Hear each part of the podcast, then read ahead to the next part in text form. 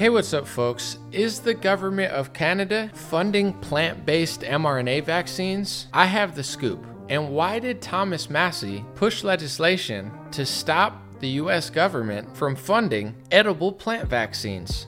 Sounds crazy. It's all confusing. I'm going to explain what I know and talk about it in today's live stream. Then I'm going to read Trump's indictment news live and react to that. God bless you guys. Dream Rare Podcast starts now. It's the Dream Rare Podcast. Welcome to the show. The way to get the news at the desk or on the road. Let's go. God is great and success in our control. The world is crazy, but we get better from obstacles.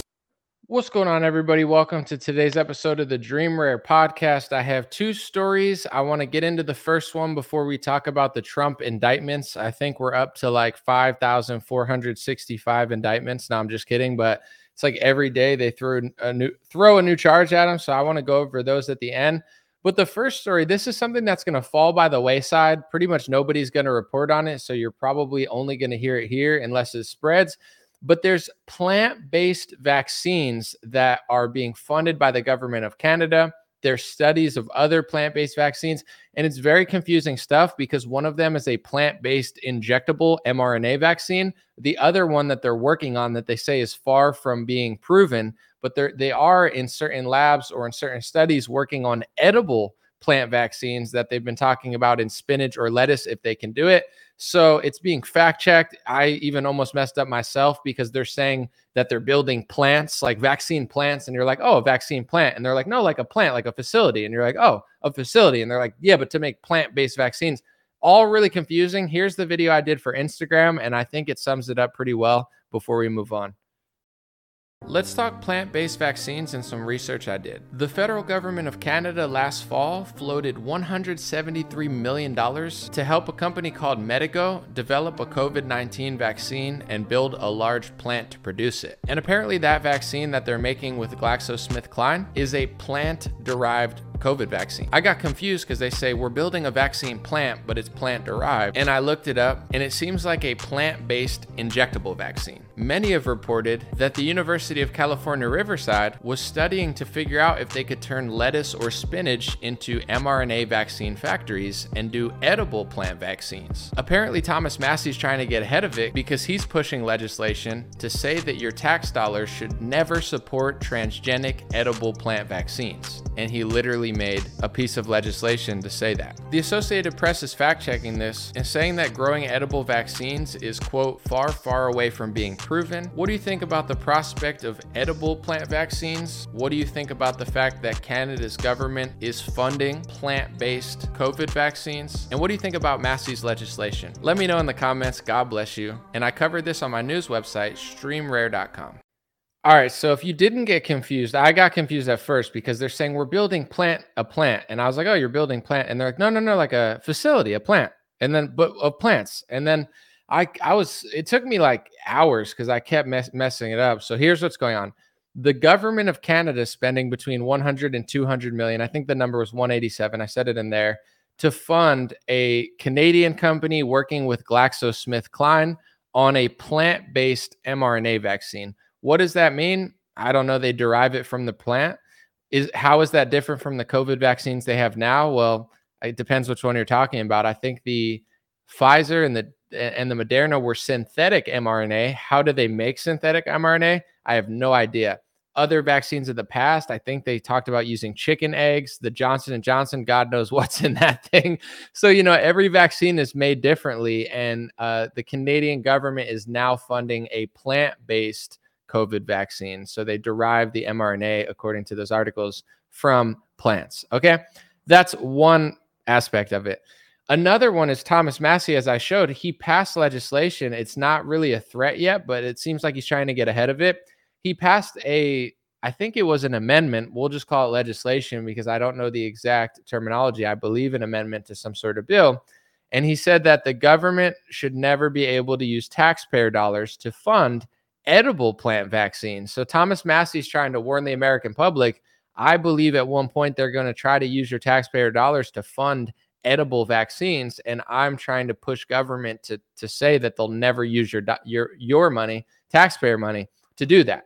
And the media will probably fact check that and say it's not necessary or whatever. But science, you know, as Fauci would say, the speed of science moves fast. So if they're doing studies on how to make edible vaccines, the chances are that it might happen one day, just like for decades, they never used mRNA on the masses. And then all of a sudden during a pandemic, they did. It's interesting that Thomas Massey's getting ahead of that, saying, I don't want our taxpayer dollars to fund that. So that's really the story. Let me know what you think in the comments. There's three different types of plants. The first one is the facility that they call a plant. We're building a plant. Oh, plant. That confused me for a little while, because then the next sentence they say, oh, no, it's a plant-based vaccine that we're making in our plant. And then there's the edible plant vaccine that is not out yet, and they say it's not a threat yet. There are colleges researching it and trying to make that a reality. So hopefully I explained it well and made it less confusing. It took me a long time to write that article, but that's what I'm doing on streamrare.com. I'm not impressed with journalism nowadays. There's a lot of distractions, team red, team blue, always a Trump, DeSantis narrative, indictment narrative, Biden narrative, etc. Not saying there's not a place for that conversation. Of course there is. It's America. You could think and say what you want, but nobody's getting to the core of stuff like this. It's like journalism is basically just clicks. And I get why. I run a news company website now. My most clicked article of the last couple of weeks was Tucker Carlson and Ice Cube in South Central. That gets more clicks. And it took, Bobby probably 10 minutes to write than an article that I spend 2 hours on. So that's just why probably companies actually don't do journalism anymore. I'm not playing the victim or anything. I'm just saying from a business perspective, a lot of these people aren't just like being bad news. I think that it's the business model. Like Kardashians will get more views than, a kid who invented something. It's just the truth. It's our drama. There's something about it. Pretty Women obviously is always like a clickable thing or a watchable thing. So I'm just talking out loud. That's probably why a lot of these news companies do gotcha moments instead of real long form reporting. Because if you spend hours on something that matters and nobody watches it, and you do something in 5 minutes and everybody clicks on it, it's hard to build a business model around something ethical. That's just the reality. I'm not crying. I'm not going to stop doing what I'm doing, but that is how it works. So it's one of those things. I think sometimes you have to change yourself to change the world. And we have to change ourselves as a society just as much as the politicians do, because they can't sell it if we don't buy it. All right. So the Trump indictment thing, to be quite honest, before I read this indictment, I'm going to give you my overall opinion of all this stuff, because I will read it. I'm going to react live because I haven't fully investigated what he's being indicted for. Personally, I'm tired of it. It reminds me of like, when there's a really good movie and they know that you like it, so they just keep making the movie over. It's like Jaws, Jaws 2, Jaws 3, Jaws 4, Jaws 5, Rocky 18, Apollo reincarnated as a different, it's like, it's like Apollo Creed transgender edition, or I don't know what they're doing, but it's like at a certain point you go to see it because you want to watch the Rocky movie, but it's garbage. That's what 2023 politics feels like to me. The whole Trump and the Biden thing, the indictments, Trump just being Trump. It's like it's the seventh sequel of this movie that I'm tired of, but the brand is appealing, so people just keep saying the same things. Like I log into Twitter and I'm like, is this 2017? Are we still? We're still doing the same thing. It just feels like so obviously, I'm not going to say fake, but like a diversion. But that's just how I see it. And before I read, I want to say this too. I am not a petty person. I try to be as ethical as I can with my journalism. Like I don't want to be like someone that holds a grudge or anything. I don't hold a grudge on Trump. I don't hold a grudge on Republicans. But I can't forget what they did in 2020. And this is just my personal opinion before we start. And I'm labeling it an opinion because it is that, although it's based on fact in my view. Trump in 2020, that was like crunch time for America. He said he was going to drain the swamp. He didn't. He worked for the swamp. He bragged about it. He ran around before he got indicted for 2 years. Nobody was forcing him to do this, I don't think. And he's overselling the vaccine as saving 100 million lives when he knows damn well that's not true. To me, Trump is not a man of honor. I used to think he was. Like before his indictments even happened, he's running around shilling the vaccine harder than Ben Shapiro and Bill Gates shamelessly, to the point that even pro-vaccine people don't even know what he's talking about because he's lying through his teeth. Like I don't consider him like he has my back. He's such an honorable man. he's a politician. He sold out like everybody else, and it's embarrassing. And I'm embarrassed because I used to really love the guy, and I just think he's another phony. So it's just hard for me to, like, on a Game of Thrones game theory perspective, it's like you run as this guy that's going to drain the swamp. You get in office, you give Hillary Clinton a standing ovation, you tell your base to settle down, that was just a campaign thing. You hire a bunch of people, you listen to Chris Christie after you called him fat and sloppy. You get what I'm saying? You pick Mike Pence as your vice president, you run around hiring pharmacy lobbyists and shilling stuff. And then now I'm supposed to act so shocked like everybody else, like, oh, I can't believe this happened. It's like, that's what happens. If you play football and you throw 100 interceptions in the fourth quarter, you're going to lose the game. You know, like, I feel like the Republicans set us up. So now they're getting the results of setting us up. And it's like, because it's affecting them and not just us, now all of a sudden, like, I'm supposed to give a huge shit. I'm not saying I'm not going to have his back if he's right. If I read this and think that they're lying, which they probably are, I'll say it. I'll back him 10 times out of 10. But it's one of these things that it's like, you know, they didn't give a crap when we were being censored. They only cared when Jim Jordan got censored. They didn't give a crap when we were locked down because they were running around just like doing a media parade and flying jets over our head. You know, the January 6th people got arrested years before Trump got indicted, and he barely talked about it. I don't think he helped them very much at all. Ye or Kanye West, whatever you want to call him, he made a video and said, why isn't Trump doing anything for the January 6th prisoners? And then Trump made a video a week later. Like, it took the artist formerly known as Kanye West to say something for Trump to even half give a crap about the people who, like, lost years of their lives supporting him and trying to defend, you know, quote unquote democracy or the republic or whatever it is. So it's just one of those things where I'm not going to say that I'm happy about what's happening. Of course I'm not. I didn't want Joe Biden to win. I voted for Trump. I didn't want, you know, Trump to run around and sell the vaccine harder than Bill Gates. I didn't even think he'd ever do that. When I liked him in 2019, I never even thought this was a possibility. So in no way, shape, and people said they're still in prison. Yeah, there's people facing years of prison that nobody gives a crap about. So all I'm going to say is I'm not saying it's right. I'm not going to act like it's a great thing, but I do believe at a certain point, like, what else did anyone expect was going to happen? And I don't think when we needed these people, I don't think they were there for us. I don't think they were there for me. I don't think they were there for you. I don't think they were there for their biggest supporters. And I'm just not shocked if you run on the premise of draining the swamp and you don't drain the swamp and you hire the swamp and you protect the swamp. And then you run around selling the swamp's vaccine for 2 years. Like, I don't, like, what do you expect? A prize or something? What did Trump think he was going to get, a Nobel Peace Prize because Bill Gates tricked him or something? I don't understand it, but, you know, to me, it's like Charlie Brown with the football, where it's like every day, let's just talk about this for 5 years. Now we're never going to talk about plant-based vaccines. Now we're never going to talk about the bipartisan tyranny. Now we're never going to talk about this. Like, let's just live in this world of, like, Hunter Biden's never getting arrested. Donald Trump's always getting arrested. And this is like the normie, you know, half-baked, like, public, like, you know, drama that they allow you to have because it's not getting to the bottom of Epstein's clients list, who nobody seems to care about anymore. It's not getting to the bottom of how both of them scammed us. So I kind of see it. I'm not saying it's not real, but I see it as like a, you know, O.J. Simpson style case for the masses, where it's like, here, run around this for 3 years. It doesn't matter what your opinion is. We'll waste your time, and that's all you'll talk about. And there's going to be no intellectual conversations and stuff. That's how I see it personally. If you don't, that's fine. I wish I could pretend like I didn't to be more appealing, but got to tell you what I'm thinking. Now let's get into the court case. I'm sure that they're overreaching because the Democrats will do that. Fox, I got it from Fox News. I know people don't like Fox News, but I'm not reading this indictment from CNN. I think Fox would do a more fair job personally. Trump indicted on charges out of special counsel probe into January 6th. This is the second federal indictment Trump faces out of special counsel Jack Smith's investigation. Who's Jack Smith? He sounds like a character out of, like, a Matrix movie or something. Agent Smith. Jack Smith. I don't even know who these people, this is like, maybe I should know, like, who's Jack Smith? I don't even care anymore. Former President Trump was indicted Tuesday on charges stemming from special counsel Jack Smith's investigation on the Capitol riot. Geez, they got to drag this Capitol event out for the next, like, 5,000 years. What's the history book going to say? Is it going to be like, I'm going to say this real quick. Sorry, I hate to interrupt myself, but nobody's going to tell true history. This makes me think that most of history is fake. Sorry if that offends people, because if Democrats write the history books, they're going to act like January 6th was like Hitler's people, like, invading, trying to take over. And it's like, it wasn't that. It was a sloppy Trump rally.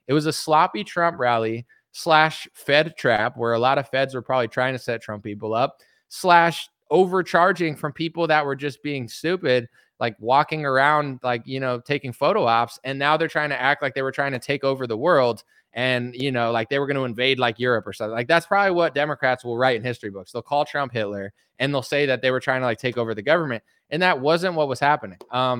If the Republicans write the history books, say Trump got to write the history books, you're also not going to get real history. He's going to say he saved the world with his COVID vaccine. He saved 100 million lives. He's going to say that Florida did a bad job and too many people died during COVID. And he's not going to talk about the PCR tests and stuff. Nobody like the, I don't trust Democrats or Republicans to write accurate history. If I had to pick one, I think Republicans would, you know, do a better job slightly, but it's not, I don't think they would tell the truth about the pandemic. So all I'm going to say before I read this, I don't even believe most of history now, because whoever writes the narrative of the pandemic, whether it's Trump Republicans or Biden Democrats, they're going to lie about the history I lived through. And in 20 years, they'll probably try to arrest me for disagreeing with the narrative that I actually lived through. So, you know, it's just crazy, the times we live in, but whatever, you know, God is great. Life is good. Let's continue. If y'all don't see my shirt too, it's kind of tight. I got just Jesus, you know, just surfing with his shoes. Do you guys get it? He doesn't need a surfboard because he walks on water. But anyway, is this thing on? It's a slow crowd tonight. No, I'm just kidding. But it's just me and my laptop. Nobody's even here. Anyway. Trump was indicted on 4 federal charges out of the probe, including conspiracy to defraud the United States, conspiracy to obstruct an official proceeding, obstruction and attempt to obstruct an official proceeding, and conspiracy against rights. Trump has been ordered to appear in federal court in Washington, D.C. for his arraignment on Thursday. This is the 2nd federal indictment the former president faces out of Smith's investigation. He's guilty. He's pleading not guilty to 37 counts related to his alleged improper retention of classified records from his presidency. Those charges include willful retention. I get it. Yeah, he left things. Before I move on, I'll read this. I obviously think Democrats are going crazy, and it's like they can charge Trump 37 times, but they can't clean up their own cities. They can't stop homelessness. They can't build a wall. I don't like the Democratic Party, if you haven't noticed. With that being said, you know, and I'm not dunking on the guy. I'll have his back if I believe in it. I don't trust Trump anymore. So like when I listened to his interview and they were like, why did you have the classified documents? I'm expecting him to say something smart. And he's like, you know, I just didn't have the time to give them back. And they were like mixed in with all of my other stuff. And it's like, what a dumb answer. You know, it's like, that's why you didn't give them back, because you were just too busy.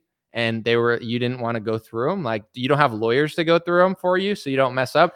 I don't know. I feel like he's like a WWE character. So like, I'm not saying I think he should be charged. I don't. It's just like everyone's buying into this narrative that like, oh, Trump didn't do anything wrong. And it's like, I don't know. After he acts like the COVID vaccine saved 100 million lives, and he says, Florida did a worse job with COVID deaths than Cuba. I'm just saying, like, you know, like I don't know. He's kind of like a clown. So it's not to say I think he should be charged, but if they're like, all right, give the documents back within 2 months. And he's like, I'm busy. I don't know. I have like other things with that. Like, I don't want to give them back. It feels to me like fake. I'm not saying it's fake. I know people are going to cry. It's real. If you don't stand up for Trump, then they won't stand up for you. I got his back. If it's, I just don't believe this crap anymore. I'm sorry. I just feel like it's all like a clown show. I feel like it takes two to tango. And this is going to control the narrative of the entire election, and nobody's going to talk about anything. You know, one thing before I get back to the article, this is an epic tangent, but there's so many people that say to me, I don't care about COVID. COVID doesn't matter for this election. If you're a Republican and you don't care about what they did to you, Democrats and Republicans, mostly Democrats, but both, if you don't care what they did to you under the guise of COVID, you deserve to get locked down again. You deserve to get scammed again. Like, weak people get weak results. So it's like, I'm disgusted by Republicans that are like, I don't even care about COVID anymore. It's like, you don't care about socialism, communism, trillions of dollars printed, vaccine scams, the government merging with Big Pharma. Like, none of that matters to you for the election because you like Trump. Like, if that's the case, then like, I don't know, like, why? I don't live in the same reality as most people anymore. I don't get it. Like, why does that not matter to you? I know that it's not going to be addressed because there's all these other narratives to run circles around, but it still matters to me. I mean, that's a huge thing, what they did. If you, if you can't even admit that you were wrong about that, and that led to socialism, in my opinion, pseudo-communism, like crazy economic failure, like it was a big deal what happened in hopefully nothing worse ever happens, because the next step, in my opinion, from like COVID lockdowns is like, concentration camps, and rather like a, what did they call the camps? Like the gulags and stuff and communist stuff. Like, I'm not trying to exaggerate, but that's like after getting locked in your house for 3 weeks, the government prints money and tries to, force you to get an mRNA injection with like, what's the next step? Like that doesn't matter to you. Republicans don't care about that because they like Trump. So I just don't understand what this party's like, just as brainwashed as the left, in my opinion. I feel so left out, and it sucks because everybody likes to have a tribe, but I can't fake it just to make it. Like I don't get, for years now, I'm just confused at what other people are seeing. Like I don't get it, but I'm going to get back to this article because I could rant forever. The defendant, Donald J. Trump, was the 45th president of the United States and a candidate for re-election in 2020. The defendant lost the 2020 presidential election, Smith indicates, or the indictment states. Despite having lost, the defendant was determined to remain in power. Smith alleged for more than 2 months following Election Day on November 3rd, 2020, Trump spread lies that had been outcome-determinative fraud in the election, that he had actually won. It lists various claims. These claims were false, and the defendant knew they were false, Smith alleged, but the defendant repeated and widely disseminated them anyway. To make his knowingly false claims appear legitimate, create an intense national atmosphere of mistrust and danger, and erode public faith in the administration of the election. See, I disagree that they're charging with this, obviously, because the Democrats did this in 2016.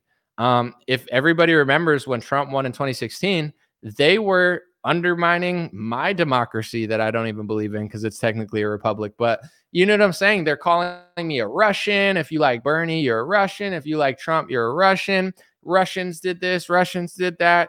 This was an illegitimate election. They all said it. So, obviously, I think the obvious take on this is if they lied, or you think they thought that? I don't think they thought that. I think they knew that they lied, and they just didn't want to lose power, so they just called everybody a Russian. They're like, "Hey, grandma, do you like Bernie Sanders?" And she's like, "Yeah." They're like, "You're a Russian bot, you piece of garbage." "Do you like Donald Trump?" "Hell yeah." "Oh, you're a Russian bot too, lady. We're gonna dox you." I don't think they thought everyone was Russian. I just think that was the narrative that was convenient for them to try to like infiltrate reality and, persecute anybody who didn't like Hillary Clinton. They did the same thing. So if that's what they're charging Trump for, if I'm the judge, I'm saying he's innocent. I don't think what he did was smart per se, but it's not his first rodeo. The Democrats just did literally the same thing, minus the January 6th meetup, because they're smarter. They're like smarter. They're like, we're not going to get set up. We're just going to like sneakily do it. Democrats are way more sneaky. Like Democrats are like, we're going to do it, but you're not going to be able to like stop it. And Republicans are like, hey, let's go to the Fed trap, patriots. Let's get set up, and I'll just raise money and not do anything. Like, I don't know. I feel like Democrats play chess and Republicans just set their base up and, fundraise and then get cheered at turning point events. But who am I to judge? Anyway, let's keep reading. From the article, Smith alleged that Trump, between November 14th, 2020 and January 20th, did knowingly combine, conspire, confederate, and agree with co-conspirators known and unknown to the grand jury to defraud the United States by using dishonest fraud and deceit to impair, obstruct, and defeat the lawful federal government function by which the results of the presidential election were collected, counted, and certified by the federal government. If that's the charges or one of the charges, it's a BS charge. Even though Trump annoys me, I'm not a petty person. I'm not like Bill Mitchell, where I'm going to be like, he's guilty. I don't think he should be charged for that. I also don't think he should be applauded and like for what he's done, but I don't think that's illegal. I don't think it's even going to work. I think that you have the First Amendment. I don't know how far it goes for that type of stuff, but Trump saying stuff I would think would be protected under the First Amendment. If he thinks the election was rigged, he's allowed to say that. You don't have to agree. You could think it was fair, or you could think that, my pillow guy is a little inaccurate with his accusations, but this idea that you could charge President Trump because he believe something or said something seems kind of crazy. If you could arrest the president for lying to the American public to achieve power, every president would have to be arrested. You know, like they've started wars, they've lied. All politicians do is lie. It's crazy. You know, I commented today, like, I don't like or trust Vivek Ramaswamy, but I know why he's popular, because he's like good at politics. You know, like he's standing next to Ted Cruz. Dude, put Vivek Ramaswamy next to Ted Cruz and Mike Pence and a bunch of these losers. He looks like Michael Jordan. You know what I'm saying? People love Vivek Ramaswamy. Dude, I look like a supermodel compared to Ted Cruz. Put me next to Ted Cruz, I look like Brad Pitt. You know what I'm saying? Like it's all perspective. Like I'm tall, but put me next to a midget, I look even taller. You know, it's like that's politics. So as much as I don't trust Vivek Ramaswamy, I get why people like him. I'm not stupid. Next to Ted Cruz, he looks like a supermodel. You know, he looks like Dennis Rodman in his prime pulling down 20 rebounds, but you put him somewhere else. I mean, clearly he did well in the private sector with big pharma, but I don't know. It's politics is just such a stupid world, man. Bunch of fakes, bunch of weirdos, bunch of like people that don't even care about you, yet for some reason Republicans still cheer for them. Yeah, I mean, I don't think this charge is going to stick unless it's a corrupt jury. I don't really know what to say. Honestly, I didn't prepare a speech for this. I figured I would react live. I think that the Democrats know that either way, they know how to waste people's time.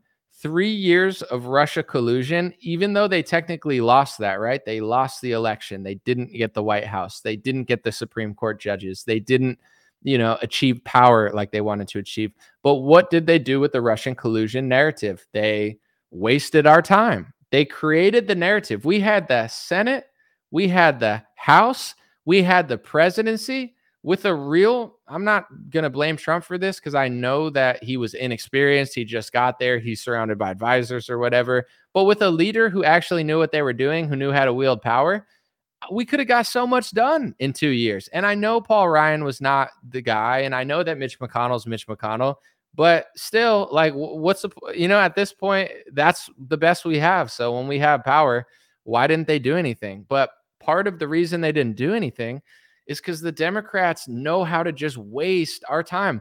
And this is what I want people to understand, or at least consider, is everything is what you make of it. Like if you start from nothing, if you want to achieve to make something of yourself, and I'm not saying that having no money means you have nothing, but you get what I'm saying, because obviously wealth is health, family, etc., other things. It's not just like a social status, but if you want to build a business coming from the hood or something, it all comes down to mindset. Do you believe in yourself? Are you willing to take the steps? Are you willing to take risks? And this is how the Democrats control us, because they understand how manifestation works. They understand how the news media works, and they waste our time constantly. Even if you're defending against Russia collusion, you're still talking about Russia collusion instead of talking about, we have the House, we have the Senate, we have the presidency. Why don't we do something? Why doesn't every conservative influencer in 2016 to 2018 push Trump and Paul Ryan to actually get stuff done? And I'm not saying I'm above it. I wasn't. I was tricked by this too. That's why I'm speaking from a place of like, I can relate, because they fooled me as well. Although I did say this in 2017 and 16, I said, I'm only going to talk about this once or twice. I'm not going to make it my show. No offense. Like Ben Shapiro is covering the indictment or whatever. Like he covers it like 1,000 times or whatever. They create the narrative. You live in their reality. And even if you win against that reality, you still are talking about that. You're not leading. You're not attacking. You're defending against something that they put up, and they know how to just grind you down and waste your time. My opinion about these indictments, multiple options could be true. I have no idea. I don't have a crystal ball, and I don't know these losers, but let's just start with one. One, they really just don't like Donald Trump, and they just want to throw him in jail, you know, and by all costs. And they don't care how sloppy they are, but they just throw every charge at the wall and hope one sticks. It's a possibility. He's, you know, Trump gets under your skin. So when you don't like him, you don't like him. Two, they know it won't work, but they're just wasting people's time. They know if they make the national conversation about the Trump indictment, it creates this narrative around the 2024 election where you don't think about how much Biden sucks. You don't think about the tyranny that happened in 2020. And it creates this perfect like little fake world for the Democrats. Even if they don't charge Trump, they know that it's going to help them out one way or another because they're just wasting people's time and kind of diverting attention away from their failures.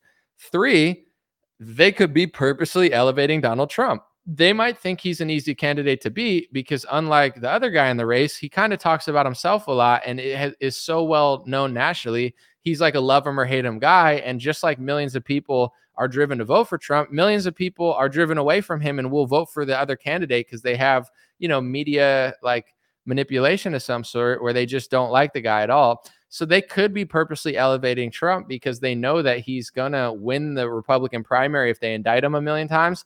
But he probably has the biggest chance of losing swing states in the general election because he's not only unlikable to liberals and a lot of people, but he's also just and this is my view and opinion, I will say, but I used to think he was this strategic genius where I'm like, you know, he's doing this, he's doing that.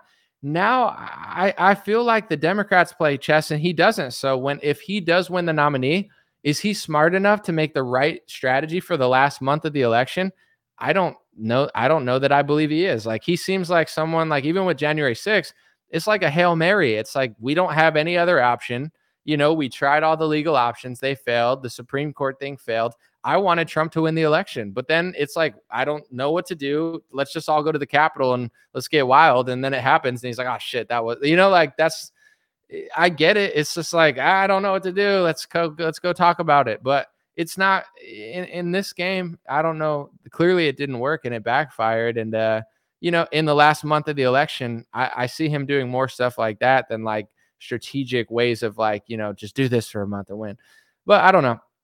Let me know what you think. It could be that they hate him. It could be that they think it's just going to waste people's time so they can, you know, hide their flaws. It could be that they're purposely trying to bury the guy to elevate themselves. With the classified documents thing, obviously they're hypocrites, but I don't know. It's like when I heard Trump's excuse in the Brett Baier interview, it just, to me, like, I just don't believe this stuff anymore. I don't know. I'm not like, I see some of my friends like that are in media that obsess around Trump. And it's like a movie to them. You know what I'm saying? Like, oh my gosh, he got indicted. Oh my gosh, Hunter Biden's laptop. Oh my gosh. Like, and to me, I'm just like, I don't even believe it. And then Trump's like, you know, I could have gave him back, but I, you know, didn't have time. I was busy and you know, I didn't feel like going through the documents. And I'm like, you get what I'm saying? There's certain moments that make me go like, what? I think you're innocent, but what? I don't think you should be charged, but what? That's your excuse? Like, that's really stupid. You know what I'm saying? Like, that's what you're saying? I still think you're innocent, but what? It's the same thing with like the vaccine rally or whatever January 6th was. Trump's like, Moderna vaccines, but follow me to the Capitol, Patriots, Moderna vaccines. And like, he's on Twitter. And that's one of those moments where everyone's like, they're like brainwashed in the, like, I am a follower. I need to go there. And I'm like, that was my what moment, was that Trump was just selling too many Moderna vaccines. Like, I'm like, are you following his Twitter? Every other post, it's like the election was stolen, Moderna vaccine. Follow me to the Capitol, the Moderna vaccine. Wow, the, you know, Moderna vaccine. It's like I snap out of my programming. You know what I'm saying? I'm like, wait. Why is he pushing the Moderna vaccine so heavily? I don't like that. I'm not going to the rally. You know, and people get mad when I do that. But I had another snap out moment when I heard his Brett Baier thing, and he's just like, you know, I just didn't. I was busy, and it's like, bro, if the government's like, yo, you got a month to give these documents back. You get what I'm saying? I'm not going to be like, yeah, I'm busy. It's like, no, get them back, dude. It's a pretty big deal. Another kind of like wake up moment for me was when Trump in the Sean Hannity interview, not the recent one, but like a couple months ago, he said that he got Chris Christie to hire Christopher Wray. Like, you know, Hannity was like, why did you hire Christopher Wray? I've played it like 30 times because I think it's the most eye-opening video. And Trump's like, I'm an honorable guy. What can I say? I'm an honorable guy. The Democrats liked him. Chris Christie told me to hire him, and I love Chris Christie. I mean, I said, I listen to Chris Christie's advice a lot, and that's okay. That's all right. And I'm like, so you call Chris Christie sloppy on the campaign trail and fat, and he's a loser, but then you get into power, and then you try to hire Chris Christie.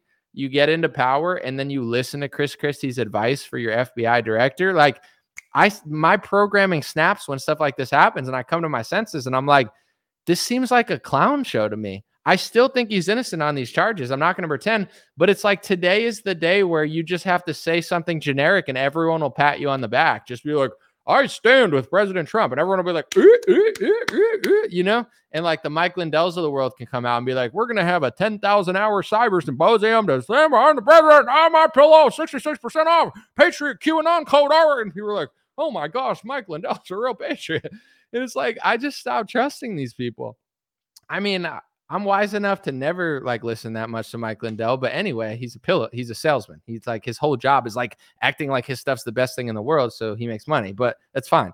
Anyway, when he said that Ron DeSantis cheated, or he thought that he might've cheated in Florida. And I'm like, okay, do you even have proof? And then it was when Trump and DeSantis started beefing. So I'm like, does Mike Lindell believe anything he says? Or is he just a pillow salesman? Because I actually liked Mike Lindell for a while, but the second he said that he thought DeSantis cheated, I know for a fact that if Trump and DeSantis were best friends and Trump and DeSantis were hanging out and DeSantis was going to be vice president and that same election went down, I know that Mike Lindell wouldn't have said that about DeSantis. He only said that because DeSantis and Trump were beefing. So do you really believe this stuff? Or are you just like a opportunist that just pops up? Like, you know, Mike Lindell is almost like the Al Sharpton of, you know, elections. Like when election fraud happens, he shows up and just takes all the, you know, attention away, but he's not even accurate or honorable with it. And he's willing to pretty much say whatever and believe whatever because he just doesn't care about, you know, being 100% accurate. It is what it is, but it's like, these are the things that kind of like snap me out of it. And all the reason I'm bringing this stuff up is because like, when it comes to this indictment, it's BS. I mean, they're saying he said stuff and that challenged the election. The Democrats did this all 2016. So I say Trump is innocent. That's a ridiculous charge. They're trumping up the charges. But at the same time, when I listen to the classified document stuff, I still wouldn't charge Trump.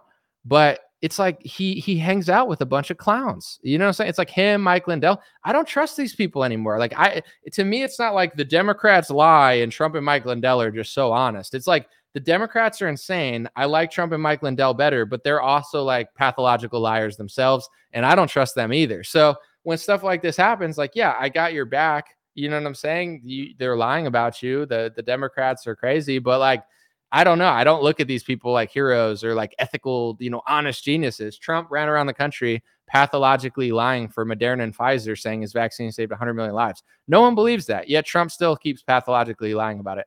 Mike Lindell, he's like a goofy salesman. He's kind of like funny and charming, but I'm not going to him for accuracy. He's like your uncle that gets drunk and like, you know, 80% of what he says is true and he just shoots off the hip. 20% is like ridiculous, but he doesn't have the self-awareness or self-accountability with too big of like an ego to ever, you know, say it. So I don't know. It's just, I probably shouldn't even say this because it's just how I feel. So let me know what you guys think. I think these charges are nonsense, but at this point, I'm going to wrap it up on this note and then I'll read a few comments. And if there's any super chat, one, I think the charges are BS. I think they're overstepping. I think the Democrats are hypocrites. And I think that they could charge themselves for doing similar stuff in 2016 because they also challenged the election extremely. They just didn't rally a bunch of people together. Instead, they, you know, did it other ways. But at the same time, when Democrats do burn stuff down, they act like it never happened. So Democrats, I could say this because I don't work for the NFL. I'm not a fan of January 6th and I'm not a fan of the Black Lives Matter riots. But the Black Lives Matter riots, in my opinion, were worse. I don't even like January 6th, but I think that the BLM riots were worse. They were deadlier. They were more destructive. And I think the only reason that they care about January 6th is because it affected elites and rich people instead of poor people and business owners. So now all of a sudden they care about it. And I understand that it's like more of a problem that they did it to politicians, you know, on like a legal scale. But the truth is, I mean, what's more elitist than that? If you have a small business owner that got his business burned down, that doesn't matter because they're not Alexandria Ocasio-Cortez. You know, what was that guy? The guy who looked like Carl, like from Family Matters, like just looked like a nice, honorable cop that just showed up, David Dorn. You know, David Dorn got murdered in cold blood, but that doesn't matter because he's not a Capitol Police member. Like, what message does that really send? That, you know, January 6th matters more than the BLM riots because normal people died during the BLM riots, and normal people also died from weird circumstances on January 6th, but it matters more because it was like our Capitol that was being infiltrated versus like random people and struggling business owners.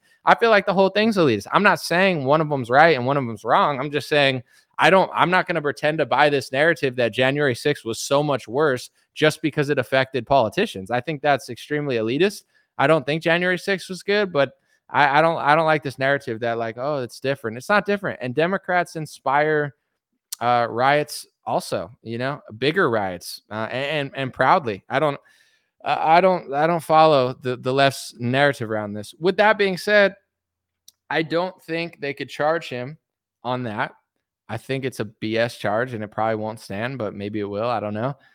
Two, I don't know. It's hard for me to like really see the Republican Party as the victim. I wish I could, but I needed help in 2020. Millions of business owners needed help in 2020. Yeah, they got government loans and stuff, but mostly, you know, I feel betrayed by the Republican Party and Trump. Trump wore the mask after 5 months. He could have really took a stand. He wore a mask. And I remember from that day on, I was like, Democrats are going to screw us. He extended the lockdown orders. He did socialism to fund the vaccine and then bragged about it for 2 years after even Ben Shapiro admitted it wasn't that cool. Like, Trump is the father of the vaccine. The reason he lies pathologically about it more than Bill Gates, more than Ben Shapiro, more than Vivek Ramaswamy, more than any liberal at this point, even like liberals don't even think it's that great. Trump thinks the vaccine's better than anybody thinks it's. Why? Because he's the father of it. He funded it. He rushed it. He was working with it before the lockdowns even happened. He's in on it completely. So, you know, all I'm saying is I just don't see him as like this innocent victim. I'll have his back when they falsely charge him, just like with Andrew Tate. It's like, I think that they're trumping up charges on him and I think he's innocent. And Andrew Tate, I actually like better than Trump because Andrew Tate is way better on COVID rhetoric than Trump is. But anyway, long story short, it's like if you run on draining the swamp and you don't drain the swamp, you hire the swamp, you brag about the swamp, you give them jobs, you run around selling their vaccine from 2 years, you are the establishment. I don't see it like, oh my gosh, I can't believe they're coming for you. Of course they are. You talk shit about everybody. Then you hired the people you talk shit about. You know, you talk shit about Chris Christie, but then you try to hire him. You talk shit about Chris Christie, but then you hire his FBI director. Like, how long is this going to last? You can't lead. That's not like a, It's not an effective way of leading. And I think the January 6th was like the culmination of all that is like everybody, his biggest supporters think he has a secret plan. The reason they think he has a secret plan is because if you look at reality in 2020, there is no real plan. So there's two options. You either have to wake up out of your slumber and say, hey, Trump's better than Biden. I'm still going to vote for Trump, but he does seem a little aimless and I'm not quite sure where this is going. Or you just lie to yourself and say, oh, no, he must have a plan that I can't see. And that's the real plan. And that's what people have to tell themselves when they don't look up and see a plan. So at the end of all of the attempts, I used the term Hail Mary for a reason. And I don't hear a lot of people saying this because it's a scary thing to say. In conservative media, you got to just be a parrot and say like what people want you to say or else they'll cry, just like Democrats. But what I'm trying to say is like at the end of a game, there's a play called a Hail Mary, okay? Even if you love the team, and I wanted Republicans to win the election, the Hail Mary is not an ideal play. You only do a Hail Mary if you're losing and there's no time left, and you just have to throw it as far as you possibly can and hope a wide receiver catches it. It's like the lowest percentage play possible, but it works sometimes, and you do it when you're desperate. That's what January 6th was. And the Mike Pence saying that he was going to change the election or he could send the electorates. It's a Hail Mary. It's not your first choice. It's not your second choice. They wanted the courts. They wanted the electors to do this. They wanted to win on paper. They wanted a million things, but they ran out of time. And then that's all they had was the Hail Mary. So they tried a last second attempt and it didn't work. You know what I'm saying? It was like, we don't have anything else to do. Let's just try this. And it backfired tremendously. But it's like, it was a Hail Mary. It was a desperate attempt at all costs to just try whatever. And in this world, you don't want to do that. I don't know what to say, but it's like when you're playing, when the stakes are this high, I don't know. I would like to think about it a little more, but other people don't want to. And to be fair, you know, I'm not saying this is right, but to be fair, I personally think that COVID played a large role in January 6th also because, first of all, everybody's locked inside their house. They're getting treated like animals and slaves and criminals for the crime of like being a human being that breathes air without Fauci's permission. So everybody's already kind of wound up because they've been inside the house for 4 months.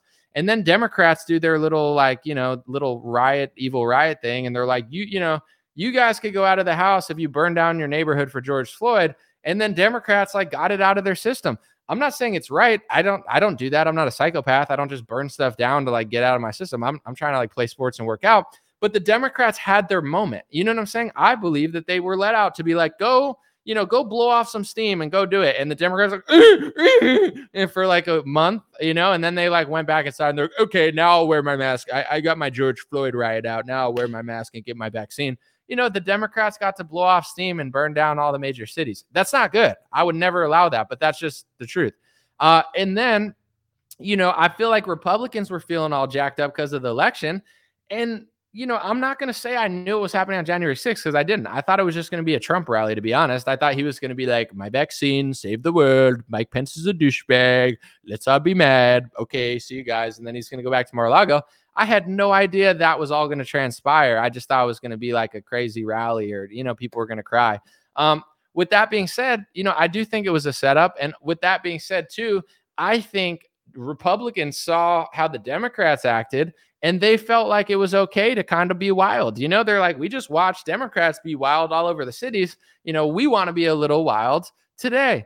And there are double standards in this country. And I do believe, honestly, some Democrats did get charged. Others got money. Some of the cities gave them money. It's like, imagine if you just got money for like protesting. It's crazy stuff. But, you know, I do think that the COVID lockdowns and the psychology behind the BLM riots, I do think it played a role in the what is now known as the January 6th setup to some extent. You know, like, almost like it was psychological, like they did it. Well, now you go freak out. You know what I'm saying? Like you go have a little freak out.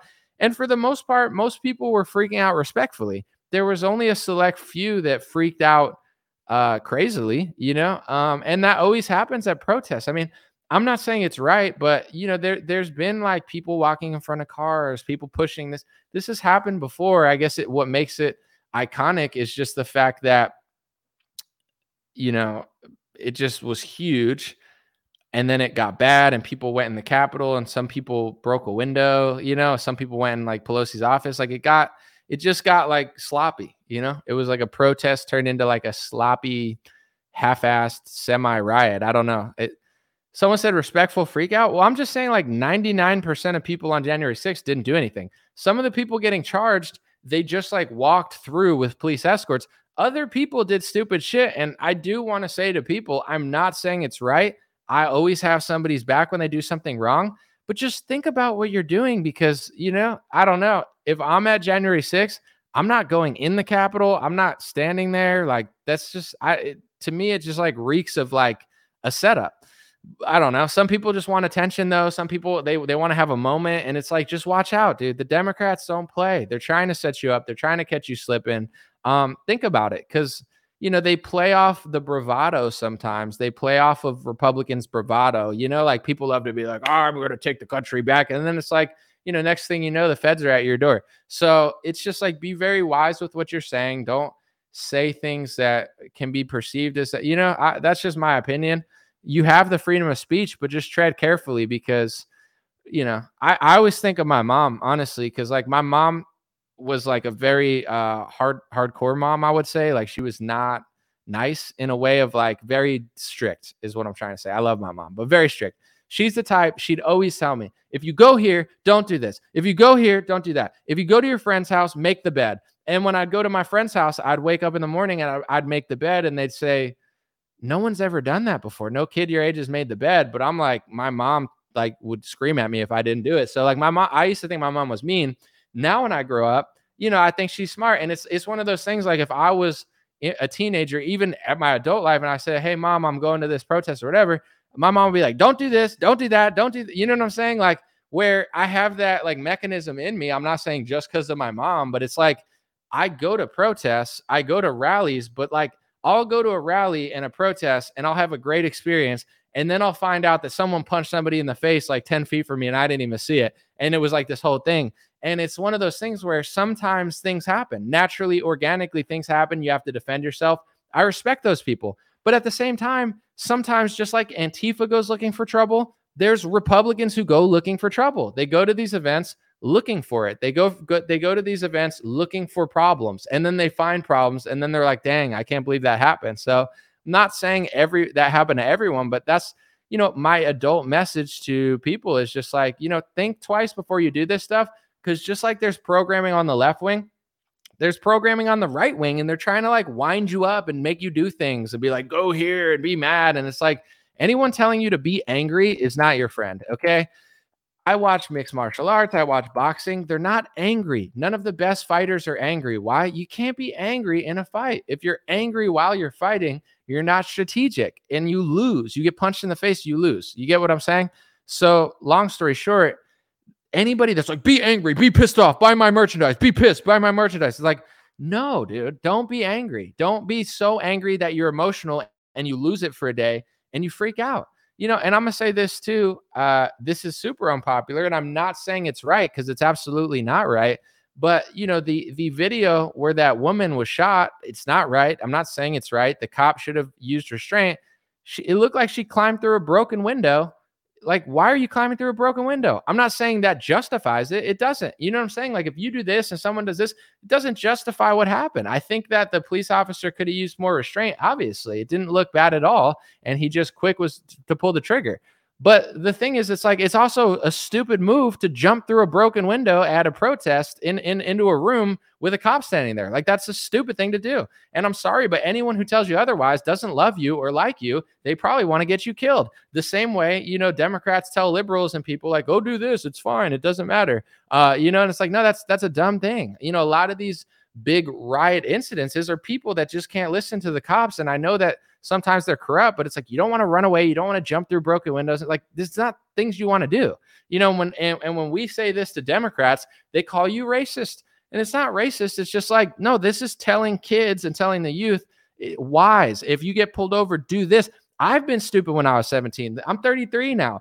My 17-year-old self, I was doing stupid crap, and I don't tell my 17-year-old self because I'm a hypocrite. It's just like, I'm wiser now, and I want to lead the youth in a path where I wasn't led. I don't want to have the same approach that I had when I was younger.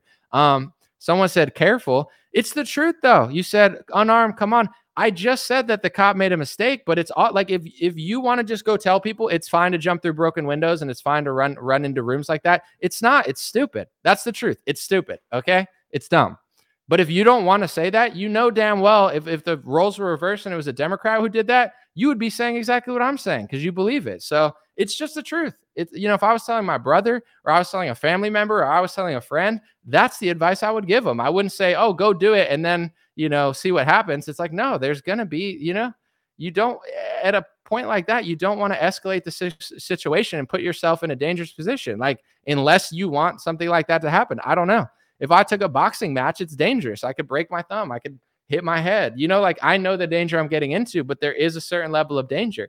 At an event like this, you got to ask yourself what you want. What are you there for? What are you trying to get out of that? If you do get through, what's the pro of getting through? What's in the next room that's so important to get in? You know what I'm saying? Like, what is you being there going to change? How is that going to save the election? How is that going to stop Mike Pence? It's not going to do anything. It's a stupid move. But, you know, you can't say that because the same reason you can't say, with George Floyd, you can't say that he was on fentanyl or whatever. It's like, that's societal, you know, it's like, if you say that, you're ruined in like liberal culture forever, but many have. And I don't, you know, I'm not an expert on toxicology or anything. So it's not really something I harp on because I only know what I'm told. I only know what I've read. I know that people rioted and they used it as like a whole thing and then they fundraised off it. And now they barely talk about it. You know, it is what it is, but yeah, someone said it's patriotic. I'm one person. This is my opinion. You know, I go to protests sometimes. I'm not a coward. I'm not afraid of stuff, but I'm not a provocateur. I don't go to a protest to get in a fight with someone. I don't need to do that. I'm 6'3". I'm strong. I'm athletic. I'm a good fighter. You know what I'm saying? But like, I'm not going to a protest to fight. I'm not going to a protest to beef with Antifa.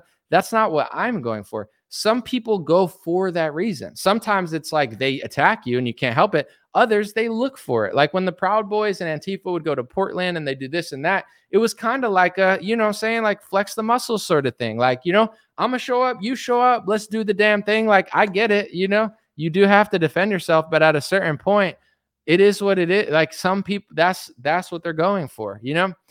With Trump and the whole thing, like that's another thing. I don't think he should be charged. I think he's innocent. But what was he hoping to do? You know what I'm saying? Like, what did, that's just my question. I'm a very pragmatic person. Like if I go somewhere, I ask myself, why would I fly? This is my real thought process. I've said this before, but like, I'm not a professional activist, right? Some people go to events, they want to be like the next, you know, like Al Sharpton, or they want to be the next like Leo DiCaprio or the right-wing version of this or that. And some people are really good at it and some people help. I'm not being disrespectful. I'm just saying myself, I'm not a professional activist. I'm not going to fly to Washington, D.C., wear a mask. At that time, you had to wear a mask on a plane. Wear a mask on a plane for 5 hours from California to Washington, D.C., take a 5-6 hour plane ride, wear a mask, be forced to wear a mask or else I couldn't go, take my mask off, march in the streets to take selfies of myself and tell my supporters how great I am, and then get back on the plane and wear a mask and spend $1,000 and fly back to California with my mask on. To me, that's what I would have done on January 6th. And every single person that flew there wore a mask on their airplane. So the real activism, in my opinion, was a bunch of people getting on a plane and not wearing a mask. Like ending the mask mandate is just as important as that. But people don't do that. They put their mask on, they take it off, they take a selfie at the Capitol, then they go. I'm not saying everyone did that, but a lot of it is that. I know, you know, when I go to protests, I show up, I do this. It's also good content, right? You get good content, you get good interviews, you get a good moment, you take a picture, you feel like you're doing something. I'm not knocking it. I just don't want to do it. I didn't want to do it then. Long story short, that's what I told. That's why I'm just wondering, like with Trump, I'm not saying he's guilty. I think he's innocent. I don't think he did anything illegal. He's just like skirting the lines and kind of like swinging his dick a little bit. But like my question is, if you're going to stand on the Capitol or wherever he stood outside the Capitol, do this event, say, you know, take shots at Mike Pence, etc. Like, what did you hope was going to happen? Because like, this is just a question. Did Trump think that Mike Pence was really going to overturn the election? I don't think he thought that. You know, do I think that Trump thought that Mike Pence would send the electorates back to Pennsylvania and other states? I don't think he thought he was going to do that. So what did Trump think? That's the thing. Let me know what you think. What do you think he thought he was going to get out of that protest? Even if nothing happened, right? Nobody went to the Capitol. None of this bad stuff happened. Like everything was just like, you know, a hangout, a Trump rally, and everyone went home. What do you think that Trump thought was going to happen? Because I'm not sure. It's a great question for a journalist to ask him, because only he would know. Like, what did you really think that was going to happen? And if not, then why do it? Like, what was the purpose of it? Just to do it? You know, you have the right to peacefully protest. You have the right to, you know, take that space. So why not use it? Maybe it's just like one of that thing. Someone said the FBI should prosecute themselves. They should definitely hold themselves to the same standard that they hold everyone else. You know, they've had some agents and people do some really messed up stuff, and it doesn't seem like they care as much. You know, I'm not a person that's going to look down on other people. Like, I think people are getting a crazy raw deal. I really do. I feel terrible for people that got suckered into that. I feel terrible for people that didn't think that was going to happen. I feel terrible for people that did that on that day and now look back at it like, yeah, I probably shouldn't have done that, even though it wasn't that bad. I just want people to think about stuff. That's just my view. You're not going to hear this on every show because it's way easier to just say the, you know, it's like say the phrase and then you'll get patted on the back. Like Vivek Ramaswamy, you know, I created this nickname. I know DC Drano's using it. That's fine. My nicknames are free for everyone, but you know, everybody knows who invented it. I call Vivek Ramaswamy the Chat GPT conservative. He's like Chat GPT. Type into ChatGPT what conservatives want to hear, and then just that's Vivek. Like, he'll say everything. And he's a great politician. I think he's great. I think he's going to rise the ranks and be a superstar one day. But that's just what it is like he knows exactly what to say. So today, what is Vivek going to say? he's going to say what you want him to say. You know what I'm saying? That's what he's going to say. He's going to say exactly what every Trump supporter wants to say. I don't even have to go to his Twitter. Let me just guess what he's going to say. The FBI is really corrupt and, you know, blah, blah, blah. Like, I already know. He's saying what ChatGPT would say. What does a Trump supporter want to hear exactly on this day? What would be the perfect thing to say for no one to be mad at you and everyone to pat you on the back? And I'm not doing it to be a contrarian. I'm just saying, I have a lot of thoughts about this stuff because when I just get into a one-track mind, that's how I feel about this stuff. I feel like they're getting people into a one-track mind. You know what I'm saying? Like, and now when I talk to people on the right, they sound like they're just like pull string dolls. Like they have like one of five phrases, like blah, blah, blah, blah. The election was stolen. And you're like, well, how was it stolen? Like blah, blah, blah, blah. And like, you know, it's like, this is, and like, they're just so predictable, but it's like, it's a nuanced conversation where it's like, okay, so if the mass mail-in ballots was part of the fraud, do you know that the Republicans played into it for 3 or 4 months? Like they signed the bills to allow the Democrats to have the funding and power to do that stuff. You get what I'm saying? Like all these emergencies and all these declarations and all these COVID bills. And if you read the CARES Act, the reason I talk about it so much, it's way more than just giving out trillions of dollars. I think sometimes people think like I'm just being petty and they're like, we had to print trillions of dollars. We always print trillions of dollars. Sure. But the COVID CARES Act, it basically guaranteed we were screwed. You know what I'm saying? It was like, if you do this, give the hospitals this money, the tests go here. Like the whole infrastructure of the COVID prison scam that they schemed everybody with and treated you like a prisoner for 2 years. Everything the Democrats did was created by the CARES Act. Most of it was created by that. So it's like the Republicans create the infrastructure for the Democrats to scam you. The Democrats scam you, and then the Republicans run their base around, and they're like, oh, the election was stolen from us. We're victims, ah. And everyone's like, this is how I see it. We're like, ah. And I'm just thinking to myself, like, I don't think that the 2020 election was 100% fair, and I could point to ways that I think it's not. But I could be accurate with it and not just, like, loose with it, but people don't want accuracy. They want Mike Lindell spending 70 hours gaslighting people and doing some true, some lie. Like, Mike's the type of person, he'll just, like, believe whatever. Be like, Mike, I have evidence that the China did it. You know, like, that's the energy of it. It's not strategic. It's just, like, whatever. It is what it is, but, you know, that's just not the person I am. People think I do it to be edgy or to be contrarian. I'm just not a follower. Some loser that I blocked before on Twitter, I think he's like a failed politician turned like reply guy. He just like replies to everybody's comments to get clout all the time. You know, he was, and I don't care. I'm just responding to criticism because I'm a human being. No, I'm just kidding. It's like Mark Zuckerberg, you know, he's like, I'm a human being. I am just like you. Me and you, we are similar species. And I just thought about that when I called myself a human. Like, that's such a weird thing to do. You're like, I'm a human. But anyway, this guy was like, you know, Anomaly, you're such a fence sitter. And I'm like, I'm actually not a fence sitter. One, I do try to do like accurate journalism when I'm doing reporting. I like to be accurate.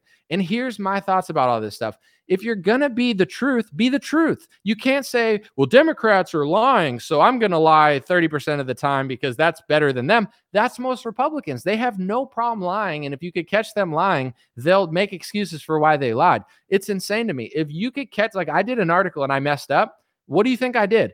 I ran to the article as soon as possible to correct it. I'm not trying to put out fake information. I'm trying to be accurate. I want my news company to be the most accurate news. When you go to streamrare.com, I want you to read it, see the sources, and be like, damn, this is a good article. This isn't just like a ChatGPT made article. Anomaly spent his time. He's showing me the proof. You know, that's why my videos got so big. I'll give people my secret. It's because people could watch it and they knew I was telling the truth because I showed the proof of it. And I showed my argument, not just blabbering, but like showing source. So it's like, dang, he had 15 different sources. He had left-wing sources, right-wing sources.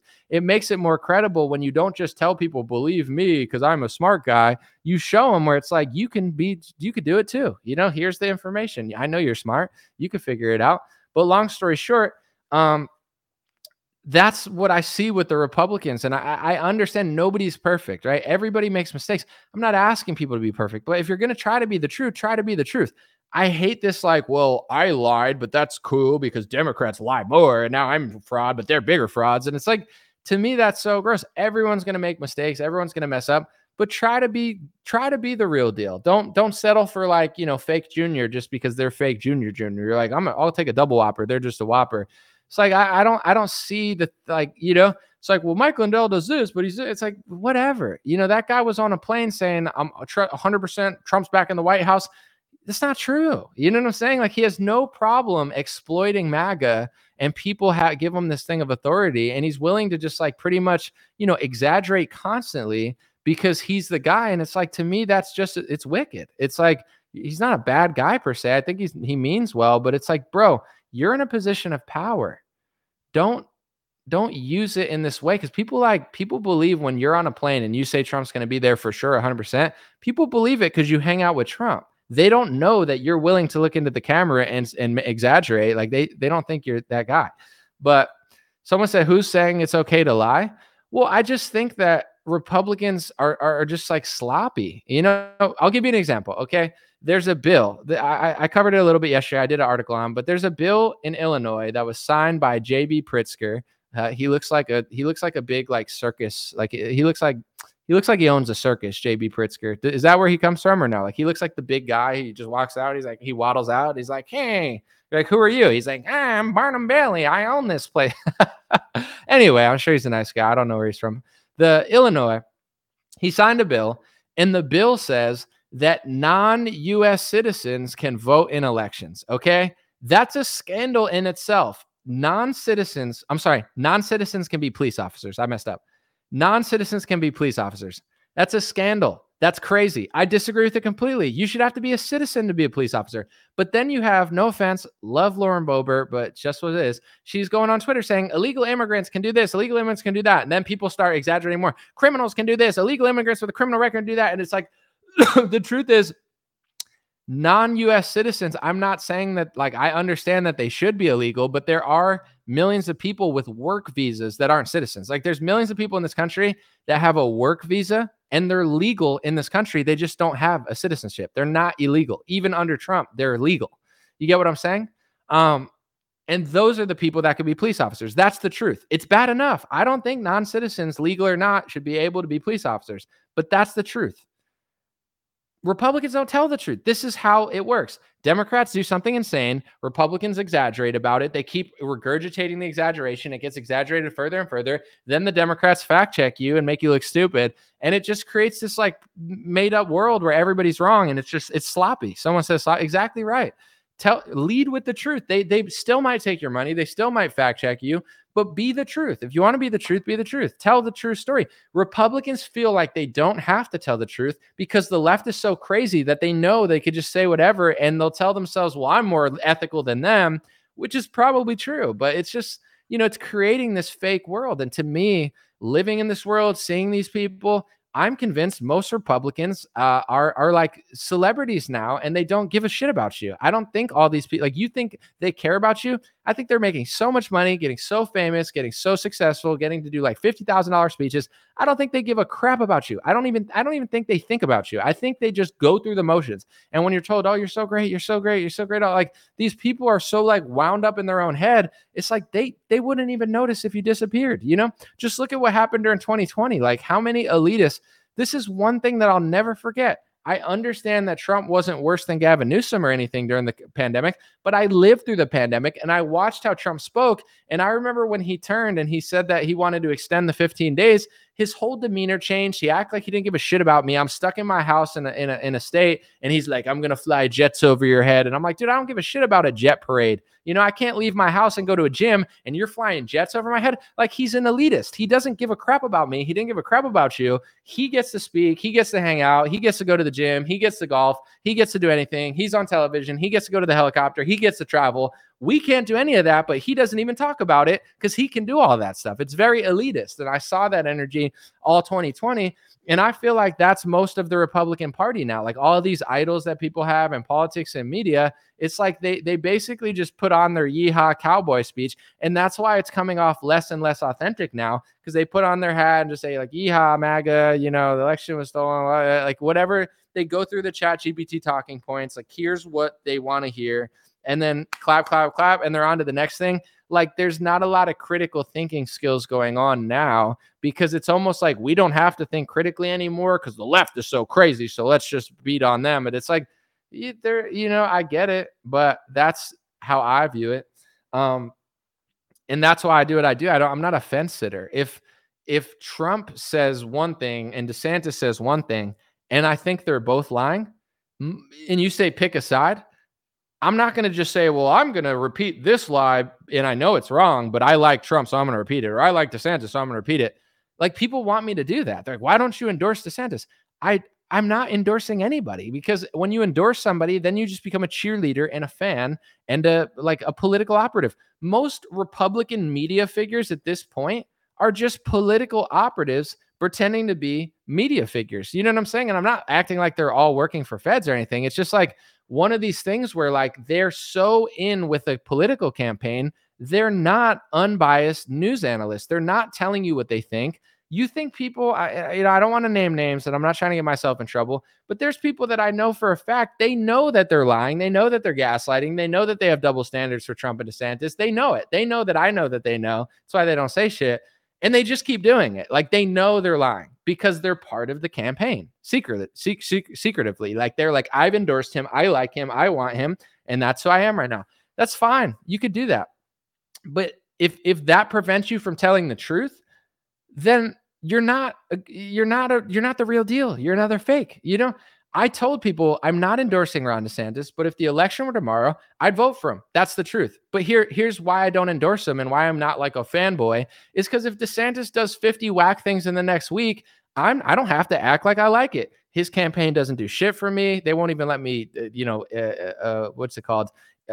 interview him. I'd love to interview DeSantis or Trump. Nobody lets me interview these people. They don't do shit for me. But anyway, even if they did, I'm not going to do this stuff for him. Probably that's why I don't get the interviews. Cause it's like, even if I like you today and I want to vote for you, I'm trying to do news analysis, video journalism. If DeSantis comes out and does 20 stupid things next week, I don't have to pretend like it's amazing. But if you're a political operative for Trump, pretending like you're a conservative news analyst, which is like all these people, and Trump does 50 things that you don't like, you're not allowed to say it. You can't say it because you lose your golden seat at Mar-a-Lago. You lose the little Trump, giving you your book and getting you to sell it on your Instagram page. You lose the helicopter rides. You lose the Palm Beach hangouts and the golf trips. And people don't want to lose that. Why, dude? If you know Donald Trump, his properties are sick, dude. His hotel in D.C.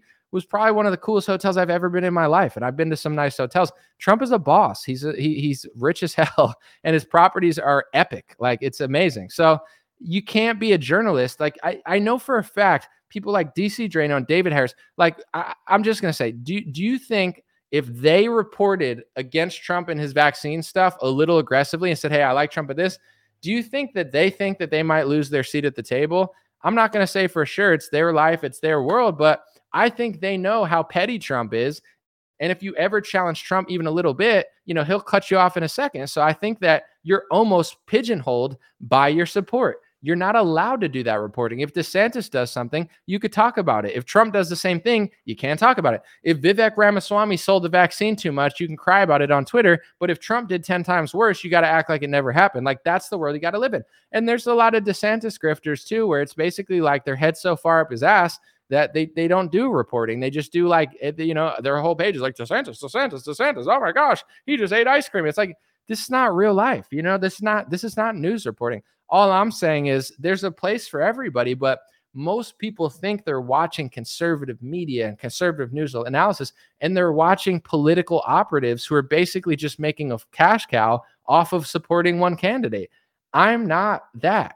I'm doing news analysis, video journalism, my honest opinion. If DeSantis does something tomorrow that I don't like, I could flip my vote in a second. I'm not fence sitting. It's just, I don't believe that Trump or DeSantis are trustworthy. I don't trust either of them. It's not like I trust DeSantis. Why would I trust DeSantis?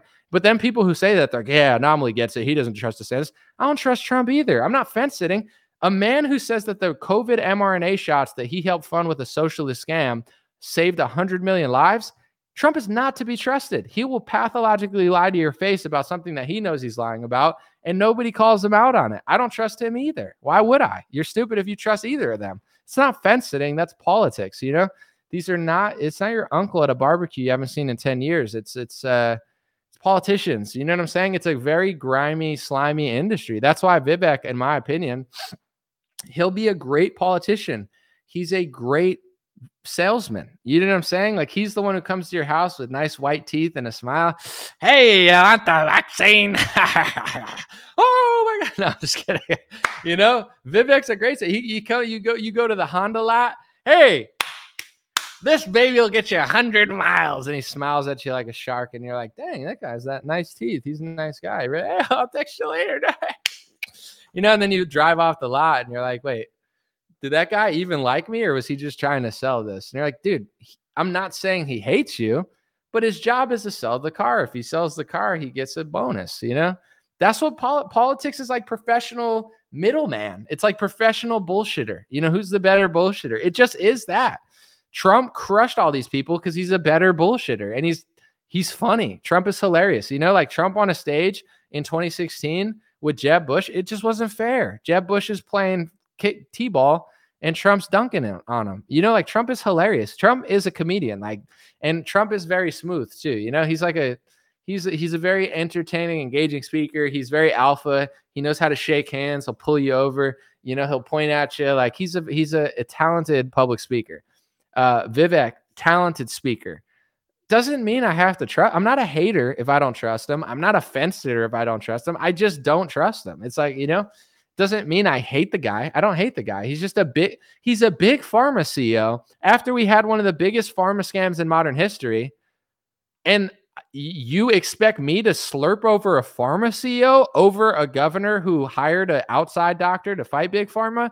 There's no world that I'm going to like Vivek more than DeSantis, because Vivek was in big pharma when we needed him. And DeSantis actually did a few things on top of the things he didn't do. Like DeSantis walked the walk on 20 topics that Vivek just talks about. Will he do it? Maybe. I don't know. I'd vote for Vivek over like Beto O'Rourke or something, you know, like if there's an election in my town and it's like Beto O'Rourke or Vivek Ramaswamy, I'm going to vote for Vivek, but it doesn't mean I have to trust him. I don't trust Ted Cruz. Ted Cruz sucks. You know, everybody's like, oh, he's not even a constitutionalist. He's just like a filling up space, just like making jokes. People are like, Ted Cruz is so funny. Dude, if you think Ted Cruz is funny, you gotta like turn off TPUSA and like go to like a comedy store. Ted Cruz is not funny. Like he's funny compared to like Mike Pence. You get what I'm saying? It's like all perspective. Like Mitt Romney comes out and he's like, I like hot dogs. I'm Mitt Romney and I love hot dogs. It's my favorite meat. And you're like, are you okay, dude? Like is like, if I ever talked to Mitt Romney and did an interview, I'd be like, are you all right, bro? What do you mean? Like, are you all right? I'm great. Thanks for asking. How are you? Why do you talk like that, dude? That's not normal. Like, no one talks like that. No one, you know, like, why do you how long have you been acting this way? Cause like, that's not natural. Like no one acts that way normally. You know what I'm saying? Unless you have like Asperger's or something. And I'm not making fun of people with Asperger's. There's some really cool people with Asperger's. I'm just saying, like, no one acts naturally like politicians act. Like, when I'm president, I'm going to act like this. And everyone's like, and it's like, no one talks like that. Like, nobody talks like that normally. So like, at what point they had to like stand in a mirror and like figure out who they were going to be. You know what I'm saying? Like, they weren't a cool guy and they're like, this is who I am now. And everyone's like, that's really authentic. It's like they talk like someone jammed a stick up their ass. You know what I'm saying? And then they just stand up straight and they're like, I something's weird about how politicians talk. I've always thought, even Barack Obama, he's like, okay, I'm Barack Obama. And like you put Obama next to Mitt Romney and Obama looks like, you know, Charles Barkley. But Obama doesn't sound very honest either. Obama's a good salesman. Obama's like a Vivek Ramaswamy. That's why I call Vivek Ramaswamy the right-wing Obama. Because like, Vivek's actually better than Obama, in my opinion. Like when it comes to like talent of how to like talk, Vivek's better than Obama. But like Obama's way better than like McCain or Romney. But if you listen to Obama, he's not authentic. He's like, okay, I don't like this. Okay, I don't want to take away your, like, okay. Like, it's just like, it's all like, weird, you know, he's weird. That's why no one listens to his podcast. People don't even like Obama that much anymore. It's like everyone knows, like he's just whatever. You know, so you put Trump on a stage with someone like that, it's like, whoa, this guy's way better. You put Obama next to that guy, whoa, this guy. You put Vivek next to that guy, it's like, whoa, this guy's the best. Yeah, of course, next to these people, he sounds amazing, but they all sound so weird. The 1%, I'm Bernie Sanders, and the 1%, it's co-op. The 1% is co-op.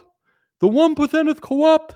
And I'm like, you know, I believed it for a while. I was like, I mean, Bernie's not a Democrat. He's not a Republican. I thought he was an outsider. You know, he kind of tricked me because I got so caught into like not liking Hillary Clinton that you just like the opponent. You know what I'm saying? You ever watch like a fight where you just like don't like someone? You know, it's like Khabib versus Conor. Some people like one person, but they didn't like the other person, so they just rooted for someone to beat Conor or whatever.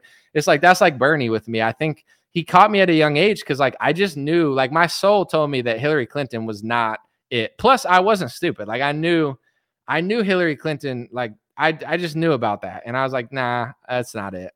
And Bernie, I think the reason that he appealed to me at first was because I didn't know who he was. I wasn't like watching C-SPAN. You know what I'm saying? Like, oh, Bernie Sanders. Who's Bernie Sanders? To me, he's like an outsider. You know, like who's this guy? The 1% is co-op. Bernie Sanders. Okay, I'm good. I never worked in my life, but I'm gonna tax you a lot of money, but it's gonna give the elites. And then like it took me like a couple months, I mean probably a year really, because like I got in early, and then like, you know, after he caved and flopped, I realized he was fake, because like everything he said on the campaign trail, he just like started doing the opposite. He's like, I gotta fight the establishment, and then like 3 months later he's like, I work for the establishment. I was like, I thought we were fighting the establishment, bro. I thought we were fighting these people. And like he's like, ooh, no, we're gonna endorse them now. I was like, this guy sucks. Everybody, there's a lot of people who still believe Bernie Sanders. And I'm like, bro, it took me like 2 to 3 months to realize he was fake. And then like I gave him like leeway for like a year. You know what I'm saying? Like you give someone a year and it's like, if you figure it out, you can come back and I'll like you again. And he didn't do that. With Trump, you know, he's talking shit. I liked him pretty quick. I was like, oh, like maybe he's the outsider. This is kind of outside it. He's better than Hillary, whatever. You know, I figured that out. And then even with Trump, like in 2020, when he like ran around selling the vaccine and stuff, I was like, I still liked him. In 2021, 2022, I still wasn't that mad at him. I was like, I'm just like waiting for him to come back to reality. And he just never came back. It was like, I remember the same dynamic with like Bernie Sanders.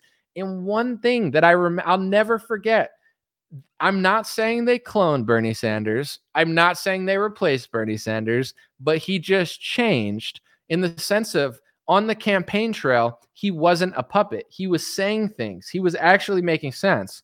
Once he endorsed Hillary Clinton and dropped out, he stopped speaking about a bunch of topics and he became a pull string doll.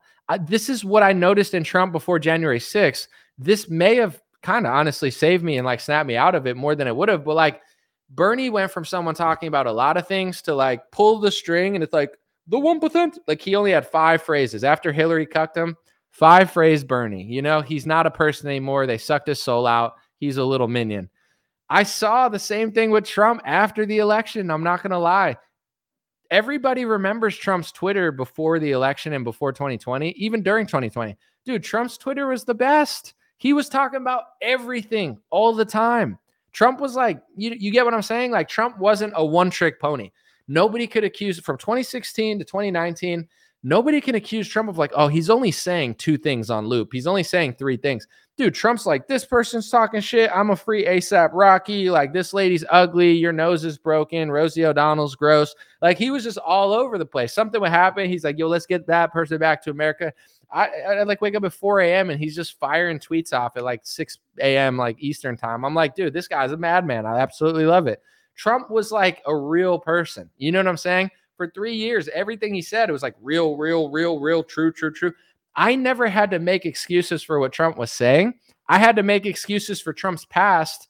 And I don't care. It's like, oh, wow, he said something 40 years ago on a bus. Oh, like I don't care about that stuff. But when the base was really cranking, we didn't have to make excuses for stupid stuff he said because everything was pretty funny and on point. And then after the election, for whatever reason, like November to January, he started just saying things on loop, and he's never been the same. He's like, do you know, do people not realize? I don't know if it's old age or I don't know if they got to him or whatever. He just gave up. But like 2016 to 2019 Trump, try to think back, even if you still like Trump. He's talking about 100 different topics, pop culture, culture, sports, everything. Now, I call him Grandpa Moderna because he just like, my vaccine saved the world. My election, like it's like this. It's like he's on a Bernie Sanders loop. I saw Bernie Sanders go from real person to just a loop, and Trump's been on a loop for 3 years. And he's and like now people are walking around on the Trump loop. They're like the election, and like it's like what about all this other stuff? It's like I don't think about anything else. This is the only thing that matters. Like it's just like dude, he got like stuck. He's like Trump is. It's like if you've ever played a video game and you're just like walking into a wall, you know what I'm saying? And it's like, bro, you got to turn the controller. Like, you know, it's like an NPC. You're just like walking into a wall and you're like, bro, you know, Ash Ketchum from Pokemon or something. You bro, turn the bike around, bro. Go that way. You got to go through the cave. You can't just walk. I feel like the base has been stuck for 3 years.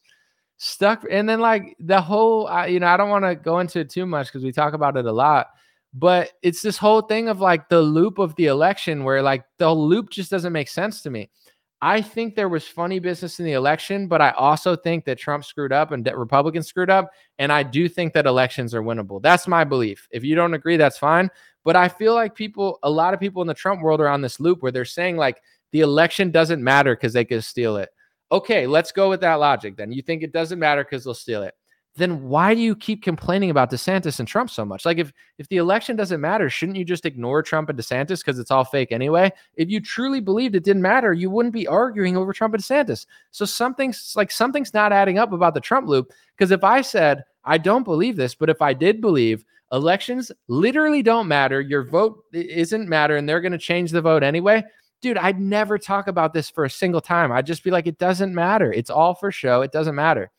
I think it's all for show in some ways too, because I think in the sense of like, no matter who wins, there's certain people controlling Republicans and Democrats, Biden and Trump and DeSantis. That's what I think. I think there's a group of people or an entity that gets their way regardless of who's in office. So that in that way, I think that it's controlled, but I do think there's a difference between Biden, Trump, and DeSantis. And I think that, you know, Supreme Court justices are real. You know, there are benefits to voting Republican. So I do think it matters, but the loop that people are stuck on is like, it doesn't matter to what extent, like it doesn't matter at all. Okay, then why are you talking about the election? Because I want Trump to win. Well, how's he going to win? What happens if he loses? Well, then it was stolen. Like they don't even think that he has to run a real campaign. Like, you know, like how's he going to get suburban women? Oh, it doesn't matter. Why does it matter? Because it's rigged. Well, then how's he going to run? Well, he's just running. Like, it's like if it matters enough that Trump's running and it matters enough that you care about him and DeSantis, then it matters enough that Trump has to pick up women and other people and figure out a message that resonates and stick to like what they're doing in the schools. Like, the Trump base is like brainwashed. I'm not trying to be a dick, but it's like it's stuck in a loop and they don't think about it because it's just moral to say that stuff. And if you question that stuff at all, they see you as like the enemy. Like, who told you to say that? George Bush? Like, no, like who told you to say, like, you know, it's like snapping a robot out of like a you know, it's been like 2 years of that. But here's one thing I will say. I went on and you could look for yourself. I went on Trump's Instagram because someone sent me a video of DeSantis. Like Trump was making fun of DeSantis because he was like drinking his beer and he like, I think he like rubbed his nose and then shook someone's hand. Honestly, it was kind of funny and kind of gross. Like it's always gross when someone rubs their, you know, that thing. Hey, what's up, bro? It was pretty gross. It was kind of funny. Honestly, I laughed at it. I went to the comment section, right? And David Harris was like, ha ha, what a loather, or whatever. And like, you know, Don Jr. was like, ha ha ha. It was like Trump's son and David Harris, the bootlicker. And all the other comments, there were only a few positive ones from like Trump, MAGA grifters and his son. And all the comments that were ratioing it with way more likes were saying, Trump, we like DeSantis too. Stop hating on him. Talk about Biden. Talk about our country. Trump got ratioed on his own Instagram page. Facts. The only people agreeing with it were Mar-a-Lago influencers and Don Jr. And literally the other comments from random Trump supporters had 5,000 likes, 4,000 likes. And they were literally saying, we like both of you. Stop being so petty. You're such a child. Like, dude, Trump's getting ratioed on his own Instagram page. I feel like I'm not alone. I thought these bootlicker influencers make me feel like I'm on an island by myself, but most people feel that way. Like even on Trump's own page, he's getting ratioed. Like yo, focus on things that matter, bro. This is corny. I actually thought the video was funny. I like DeSantis, but I don't know. It is kind of funny to wipe your hand. You know, if you like wipe your nose and shake someone's hand, it's kind of gross. You know, like I think it was funny. I don't know. Like out of everything Trump did, that wasn't something that like bothered me, but I just thought it was fascinating that, you know, the comment sections were like, Trump, grow up. We, you know, we like both. It's corny. And I'm like, damn, dude, this is where I put on my little tinfoil hat a little bit. Without the indictments, I don't think Trump really has a good campaign. I think he was going to tank below DeSantis with no indictments. Like before the indictments in Hodge Twins polls on Twitter with like over 100,000 people in him, way more than regular stupid polls, like all Trump supporters, all conservatives, more people like DeSantis. The day it flipped was the day he got indicted. I wish there were no indictments because I don't want Trump to go to jail. But I also wish there were no indictments because I don't think Trump has a real campaign without indictments. I think that gratefully helped him where it's like, if you take those indictments away and it's just him making fun of DeSantis, people don't actually like it that much. You know, someone said that's a lie. Well, we'll never get to know, Paul. I could tell you're triggered, but we'll never know what would have happened because it's an alternate reality. But what isn't a lie? I have the screenshots. You want me to print them out for you? You know what? I'm this petty. I'm going to print them out, bro. This is how petty I am. Let me see. I'm going to waste ink, bro. I'm going to spend $10. Hopefully someone super chats me. It's fine if you don't. I'm not going to beg for money, but I'm going to waste my ink money now just to show you that those were the polls before the indictments. Hold on. Let me find it. I'm Tom Petty minus the Tom. I'm just petty. Should I do it to him? Should I print him out? I do got the receipts. I think it's Bragg, arrest. Let's see, Bragg. Oh, stop playing with the kid. All right, that's a lie. That's a lie, anomaly. You didn't do that. All right, well, someone my printer says, sorry, bro. Let's see. Let's save that. We'll save that. We'll print it out. We'll waste about $7 in ink. That's okay. I don't need the money, guys. Now I feel stupid for saying, hey, I need a super chat. That sounds desperate. It's like, hey, I'll pay for, can I have a few quarters, guys? I'm thirsty. Whatever. All right. Print that one. Let's see. Print that one. All right. We're doing it. We're doing it to them, folks. Anyway, thank you for your pettiness. Thank you, Wyatt. I waste so much ink, dude. I just print all the time. But it's not that expensive. Hold on. I got a screenshot. This one is not working. But I do blow through ink. People are like, how much does it cost? It's like, it's not even the top 20 of my expenses. But all right, ready? I'm going to print it out for this guy. I got to print out this one too. Bang. And even if you go to people like Tim Pool's pages and stuff, like they were like, DeSantis is the only option. Trump needs to drop out. And now they're like, DeSantis needs to drop out. Trump's the only option. Like, dude, I never said that Trump or DeSantis needs to drop out. I think, and like someone brought this to my attention, was like a lot of these like media figures now, they think they're like the god of the election, where they're like, I say that they should drop out now. Like as if it's like, oh, Tim Pool says you should drop out. You should drop out. Like who is Tim Pool? You know, Tim Pool. Like, oh yeah, Tim Pool thinks your campaign's done. So it's like, you know, like they're like, oh, Trump should drop out, and then a year later, like DeSantis should drop out. Say what you want about me. I never said Trump or DeSantis should drop out. They should both run. Both of them run. Prove yourself.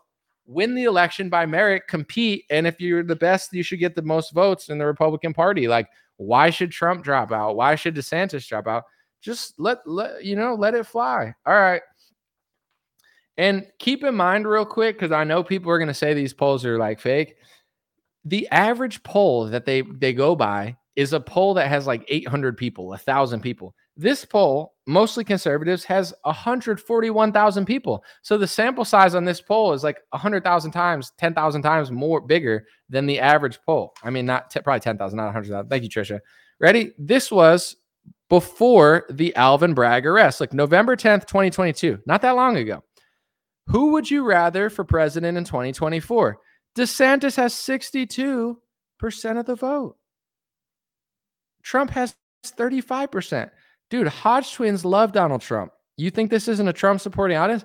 Everybody wanted DeSantis because DeSantis was leading during COVID and Trump was running around selling vaccines like Bill Gates Jr., Senior. Now let's go to a couple weeks or a couple days after the Alvin Bragg arrest. Ready? This is after the Alvin Bragg arrest. Who are we thinking right now for 2024? Trump flips the scales. Now he's up 30 points. He's at 64.3%. DeSantis is at 27.7%. Somebody else is at 8%. The only thing that happened from this time to that time was Trump got arrested. Like, let's see when the first Alvin Bragg arrest happened. That was on March 22. It's probably right after. Let's see. Alvin Bragg charges Trump. March. When did it happen? April 4th. Let's see. Did they announce it beforehand, though? Let's see. Alvin Bragg did what? No. So that was the second one. Alvin Bragg did what by arresting Trump? Let me see. Alvin Bragg news. When did they drop the news? Let me see. I can't find it because there's so many like old articles. What to know? Oh yeah, here it is. March 23rd. So that's like the day after. New York DA investigating Trump calls GOP request on president unlawful. So yeah, that was right when the news dropped. So I don't know when the exact charges dropped because they remember they went to court for 2 weeks. They did they announced it in the press and then it sat for 2 weeks and then the jury came out and said something like people were like, is it going to happen? Is it not going to happen? So it looked like it officially happened later, but the news dropped in March. Yeah, it's hard to find older articles like that. But anyway, long story short, just saying. Someone, Kim Iverson said the NIH successfully vaccinated people using mosquitoes. Did that really happen? Hold on, let me look it up. We gotta fact check that real quick. The NIH, this is from 2017. The NIH begins a study of a vaccine to protect against mosquito. Nah, see, I don't. Vaccine for rare. A box of mosquitoes did the vaccinating this malaria. That's kind of creepy. Let's see. It's a trial. NPR. A box of 200 mosquitoes did the vaccinating in this malaria trial. It's not a joke. Ew. They let these mosquitoes fly. We use the mosquitoes like they're 100 small flying syringes. Ew. Dude, these people are insane. So they're going to fact check this and be like, technically, fact check.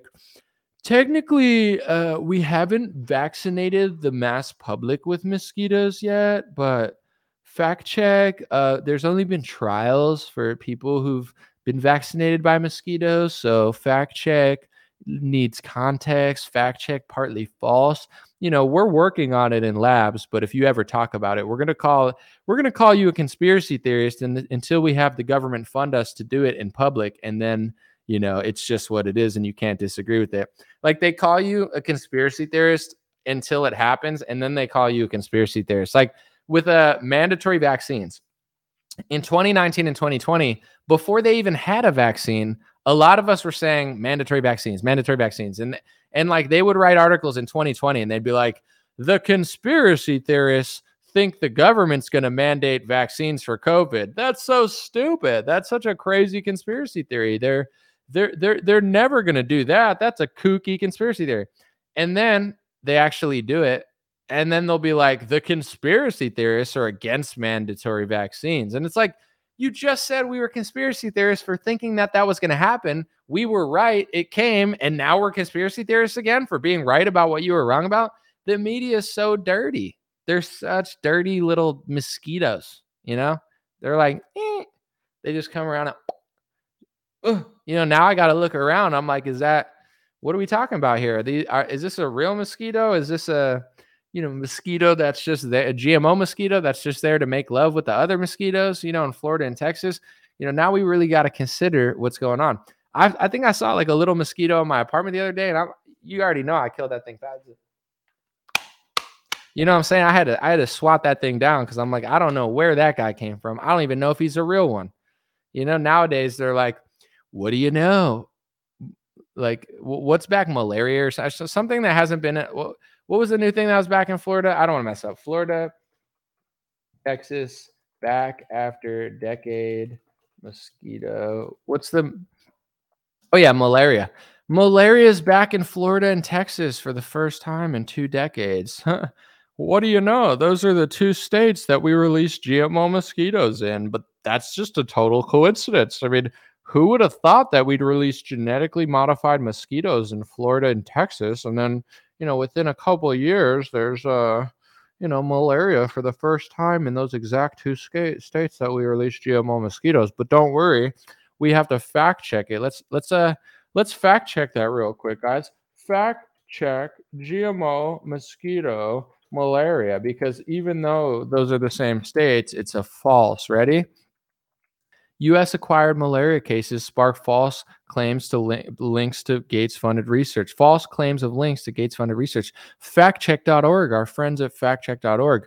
The Bill and Melinda Gates Foundation supports research into fighting malaria, including funding a company that releases genetically modified mosquitoes that are incapable of carrying the disease.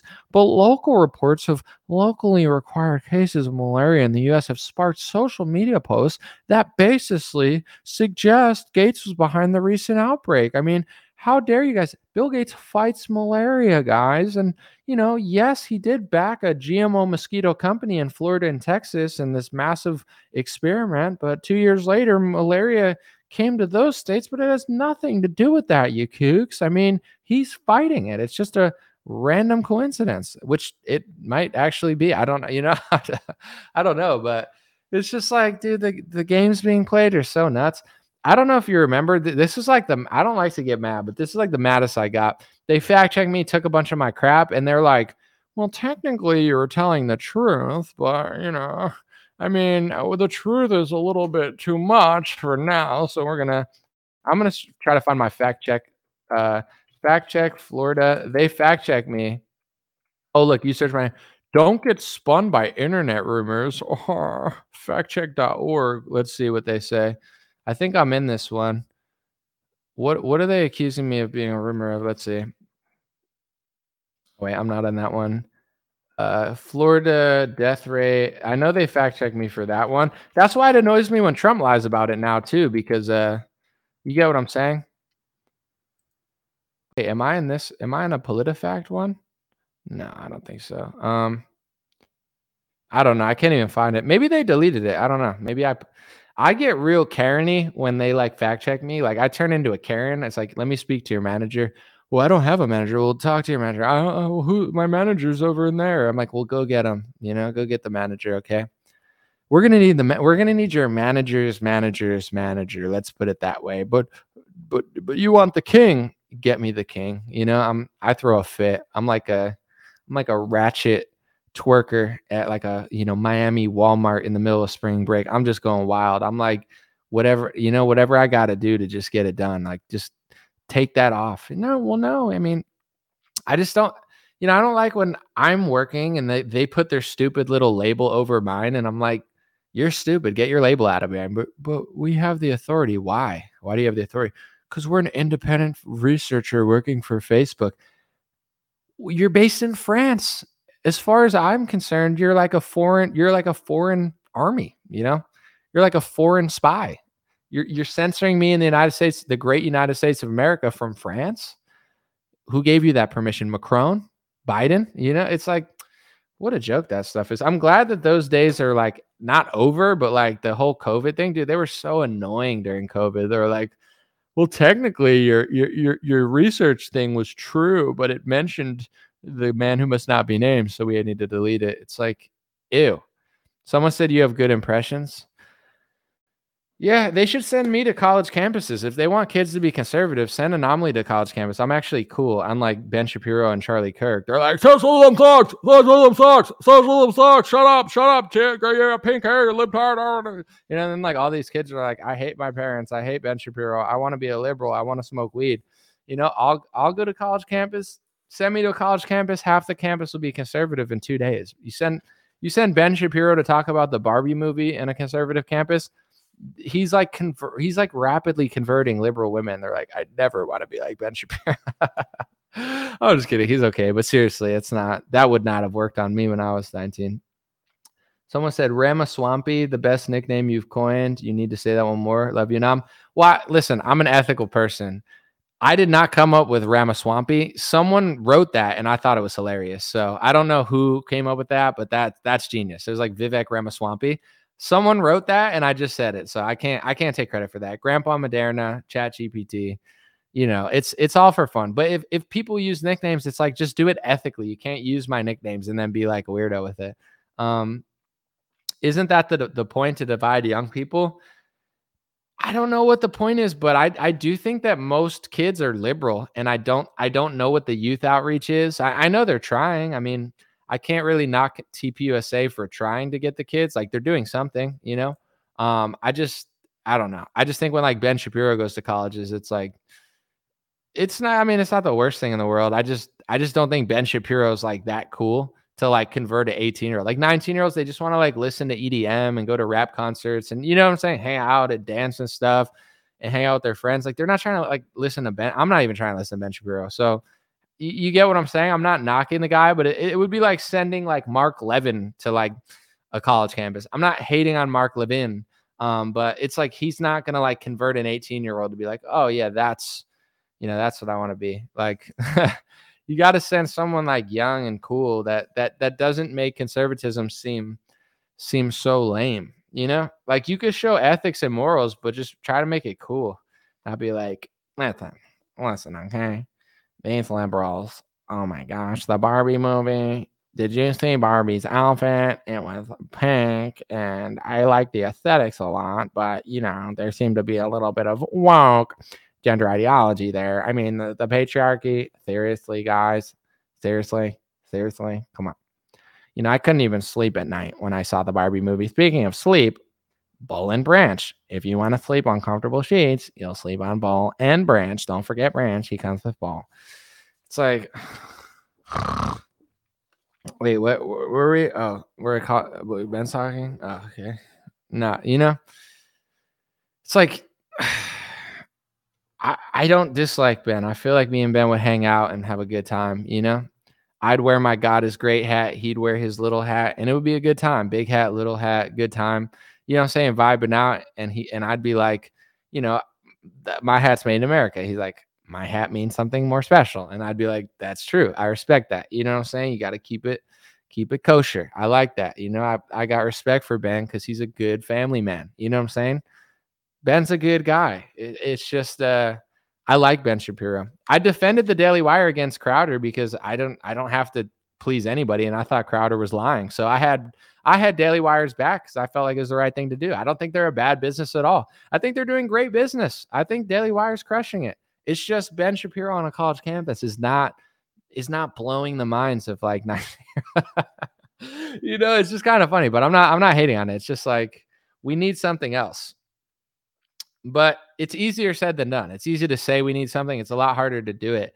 And I can't book myself. So is what it is, you know, just the way the cookie crumbles sometimes. The left is so good at getting young people, though. It's worth conversing about to try to figure it out. Because like, dude, we don't really have that many winners. Like when Ye was freaking out, that was like, I mean, that was wild. That was like, dude, that was the craziest 2 months ever. But Ye is cool. You know what I'm saying? Even though like people are like, he said this, he said that. Ye is Ye. Like, he's always got people paying attention. Usually it's just like Kid Rock and a few people. And I like Kid Rock. Kid Rock's the man. It's just, we just don't have that many people. We got Ted Nugent, Kid Rock, Kobe Covington, Jorge Masvidal. He's cool. You know, we got some winners. We got some winners on the conservative side. It's just the left has so much more. They have like thousands of people. They got little TikTokers and freaking pop stars and, you know what I'm saying, K-pop bands like, oh, love me, American girls, whatever. You know, they're dancing up here. Oh my God, they're just crying, buying like stuffed animals from South Korea. You know, like they're like, the Democrats are working overdrive, and like we, you know, we're kind of struggling. But you know what? Jason Aldean, he was number 1 on the Billboard charts. I like that song. My friend kept saying it, and then I looked it up because I knew the controversy. I'm like, he said, don't try that in a small town. Liberals are crying, like, boo-hoo, whatever. But I listened to the song. I like it. He's just like, don't try that in my town. I'm like, okay. You know, country is cool. Country definitely has a lot of the youth. What's his name? Morgan Wallen. People love that guy. Morgan Wallen is well beloved. That guy gets ladies, man. Like they'll pass out at a concert. Oh, Morgan Wallen. So country music's cool. Someone said he deleted his tweet soon. Yay. Let the guy rock. He went so hard in the paint. Like, you know, everyone's like, why is he falling back? It's like, dude, he went so hard. Give the guy a break. He married someone. He went to a foreign country. He deleted his tweets. He always deletes his tweets. Like, people act like he never deleted his tweets before. Like, he always deletes his tweets. He always deletes Instagram. Ye's energy, like, he comes out and he's like, ah, and like everything's in your face. You're like, oh, and then he like disappears for 2 years and he comes back and deletes everything. He's like, hey, let's just pretend like that never happened. He's done that already, though. He always, like, you know what I'm saying? He'll throw all his energy out to the world and just like hit everybody. It's like a Goku with like a Kamehameha, you know, like, just hitting you with like a Kamehameha. And then everyone's like, ah. And then like, he's like, all right, I just blew off too much energy.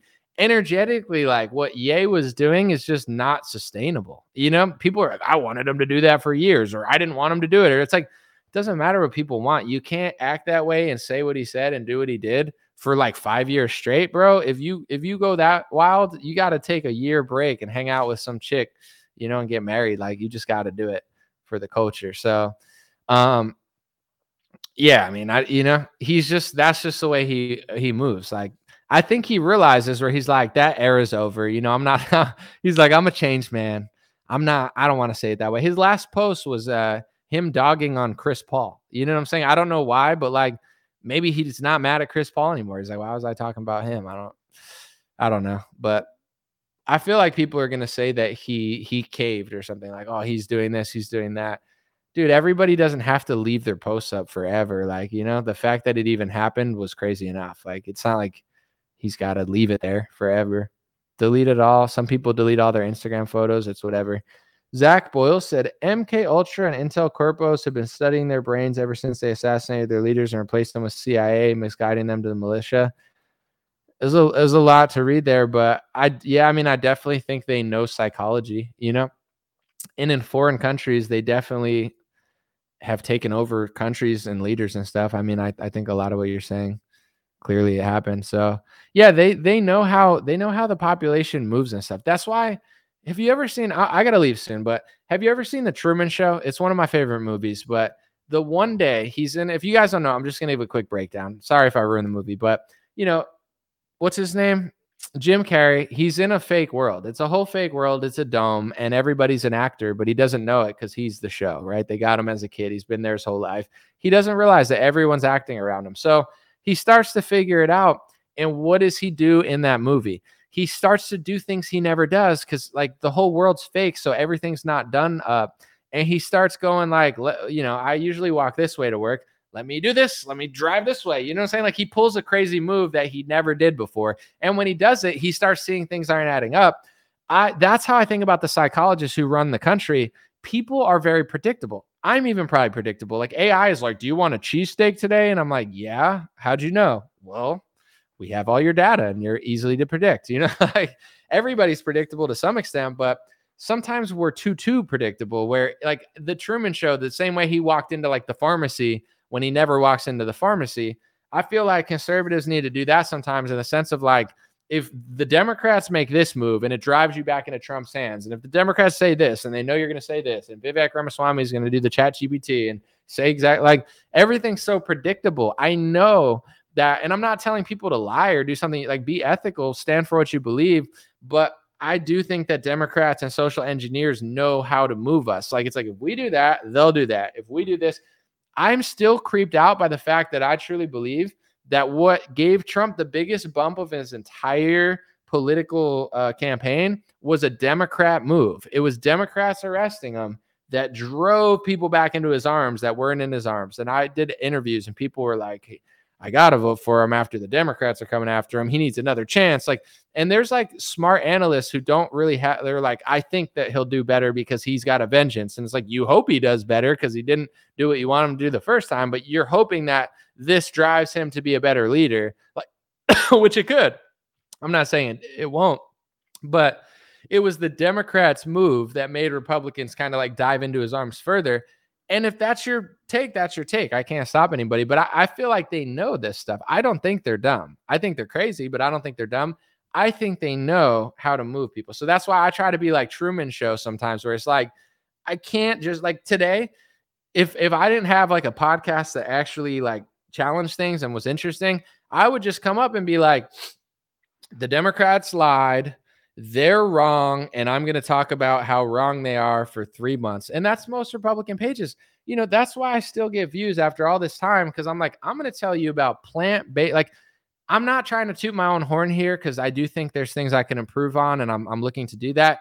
But, like, who's going to teach you that the government of Canada's funding hundreds of millions of dollars to plant-based mRNA vaccines? No other conservatives doing that, because I'm breaking the story, because I'm not an NPC. I'm in the Truman Show. They want me to go right. I'm going left. I'm not controllable. You know what I'm saying? And I'm only going to talk about the indictments a few times. If I have, I'll have a lawyer on to talk about the legalities of it. Probably Mike Yoder will come on and we'll talk about the law aspect of it and try to do it educational, because he's a super smart guy that understands the law. He's a great lawyer.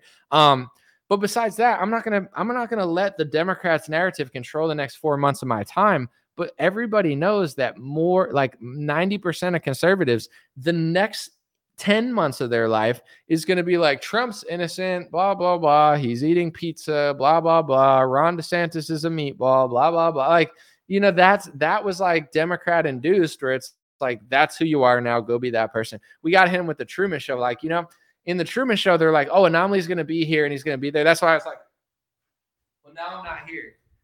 You know, I'm up here now. They never thought I would do this. You get what I'm saying? They're like, he'll sit there the whole time. He never leaves during the show. Well, I just did.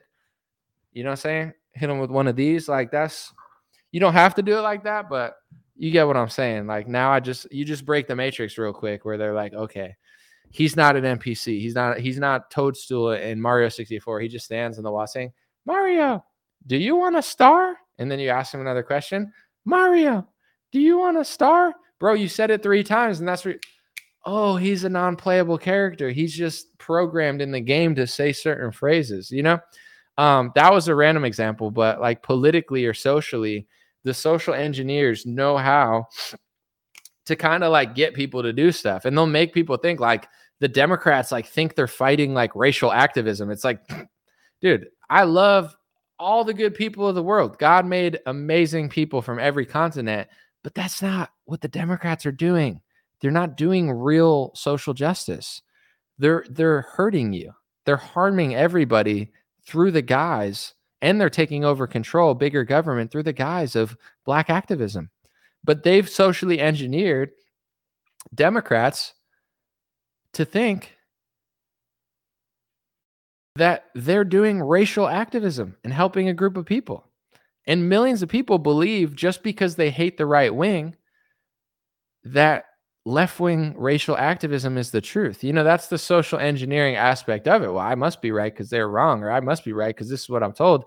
There's games for both sides. Throw a flag on it, LGBT flag, American flag, bald eagle, George Floyd. You know what I'm saying? They know what makes people want to move. With Dan Crenshaw, he came out of nowhere. Like, they almost came out of SNL because like nobody knew who he was. And then Pete Davidson made fun of him. Pete Davidson apologized. I would argue that helped Dan Crenshaw. And that makes me wonder if Dan Crenshaw was really this random guy, or if he was almost like a plant in some sense. I'm not saying he is, but it's like SNL made him famous because they talked trash about him and then apologized to him. And that made everybody defend him, including myself. And I didn't even know who he was. I was like, how dare them do that? Or, you know? So that begs the question of like, you know, then he's like, I'm a neocon, but I'm likable, but I'm a veteran. And they know that we like veterans. You know what I'm saying? Conservatives appreciate veterans. Conservatives respect veterans. So you hit us with a veteran, and you got, you know, skinny Pete Davidson making fun of him with the ugly tats, you know, but super funny guy. Pete Davidson's funny guy, likable guy. You know, now we defend Dan Crenshaw. And now 3 years later, everybody's like, I don't know about that. But you get what I'm saying? That's how they know, like, veterans will be defended, especially wounded veterans will be defended by conservatives. Of course we're going to, you know, this is what I'm not saying this is for sure happening. I'm just asking people to think about it. I think it's interesting. All right. Appreciate you guys. God bless. I'm going to end this live stream and I'm going to cut my intro outro video short because I like to keep it under 2 hours. Over 2 hours is no good. All right. See you guys. God bless. Dreamer Podcast. We'll be back.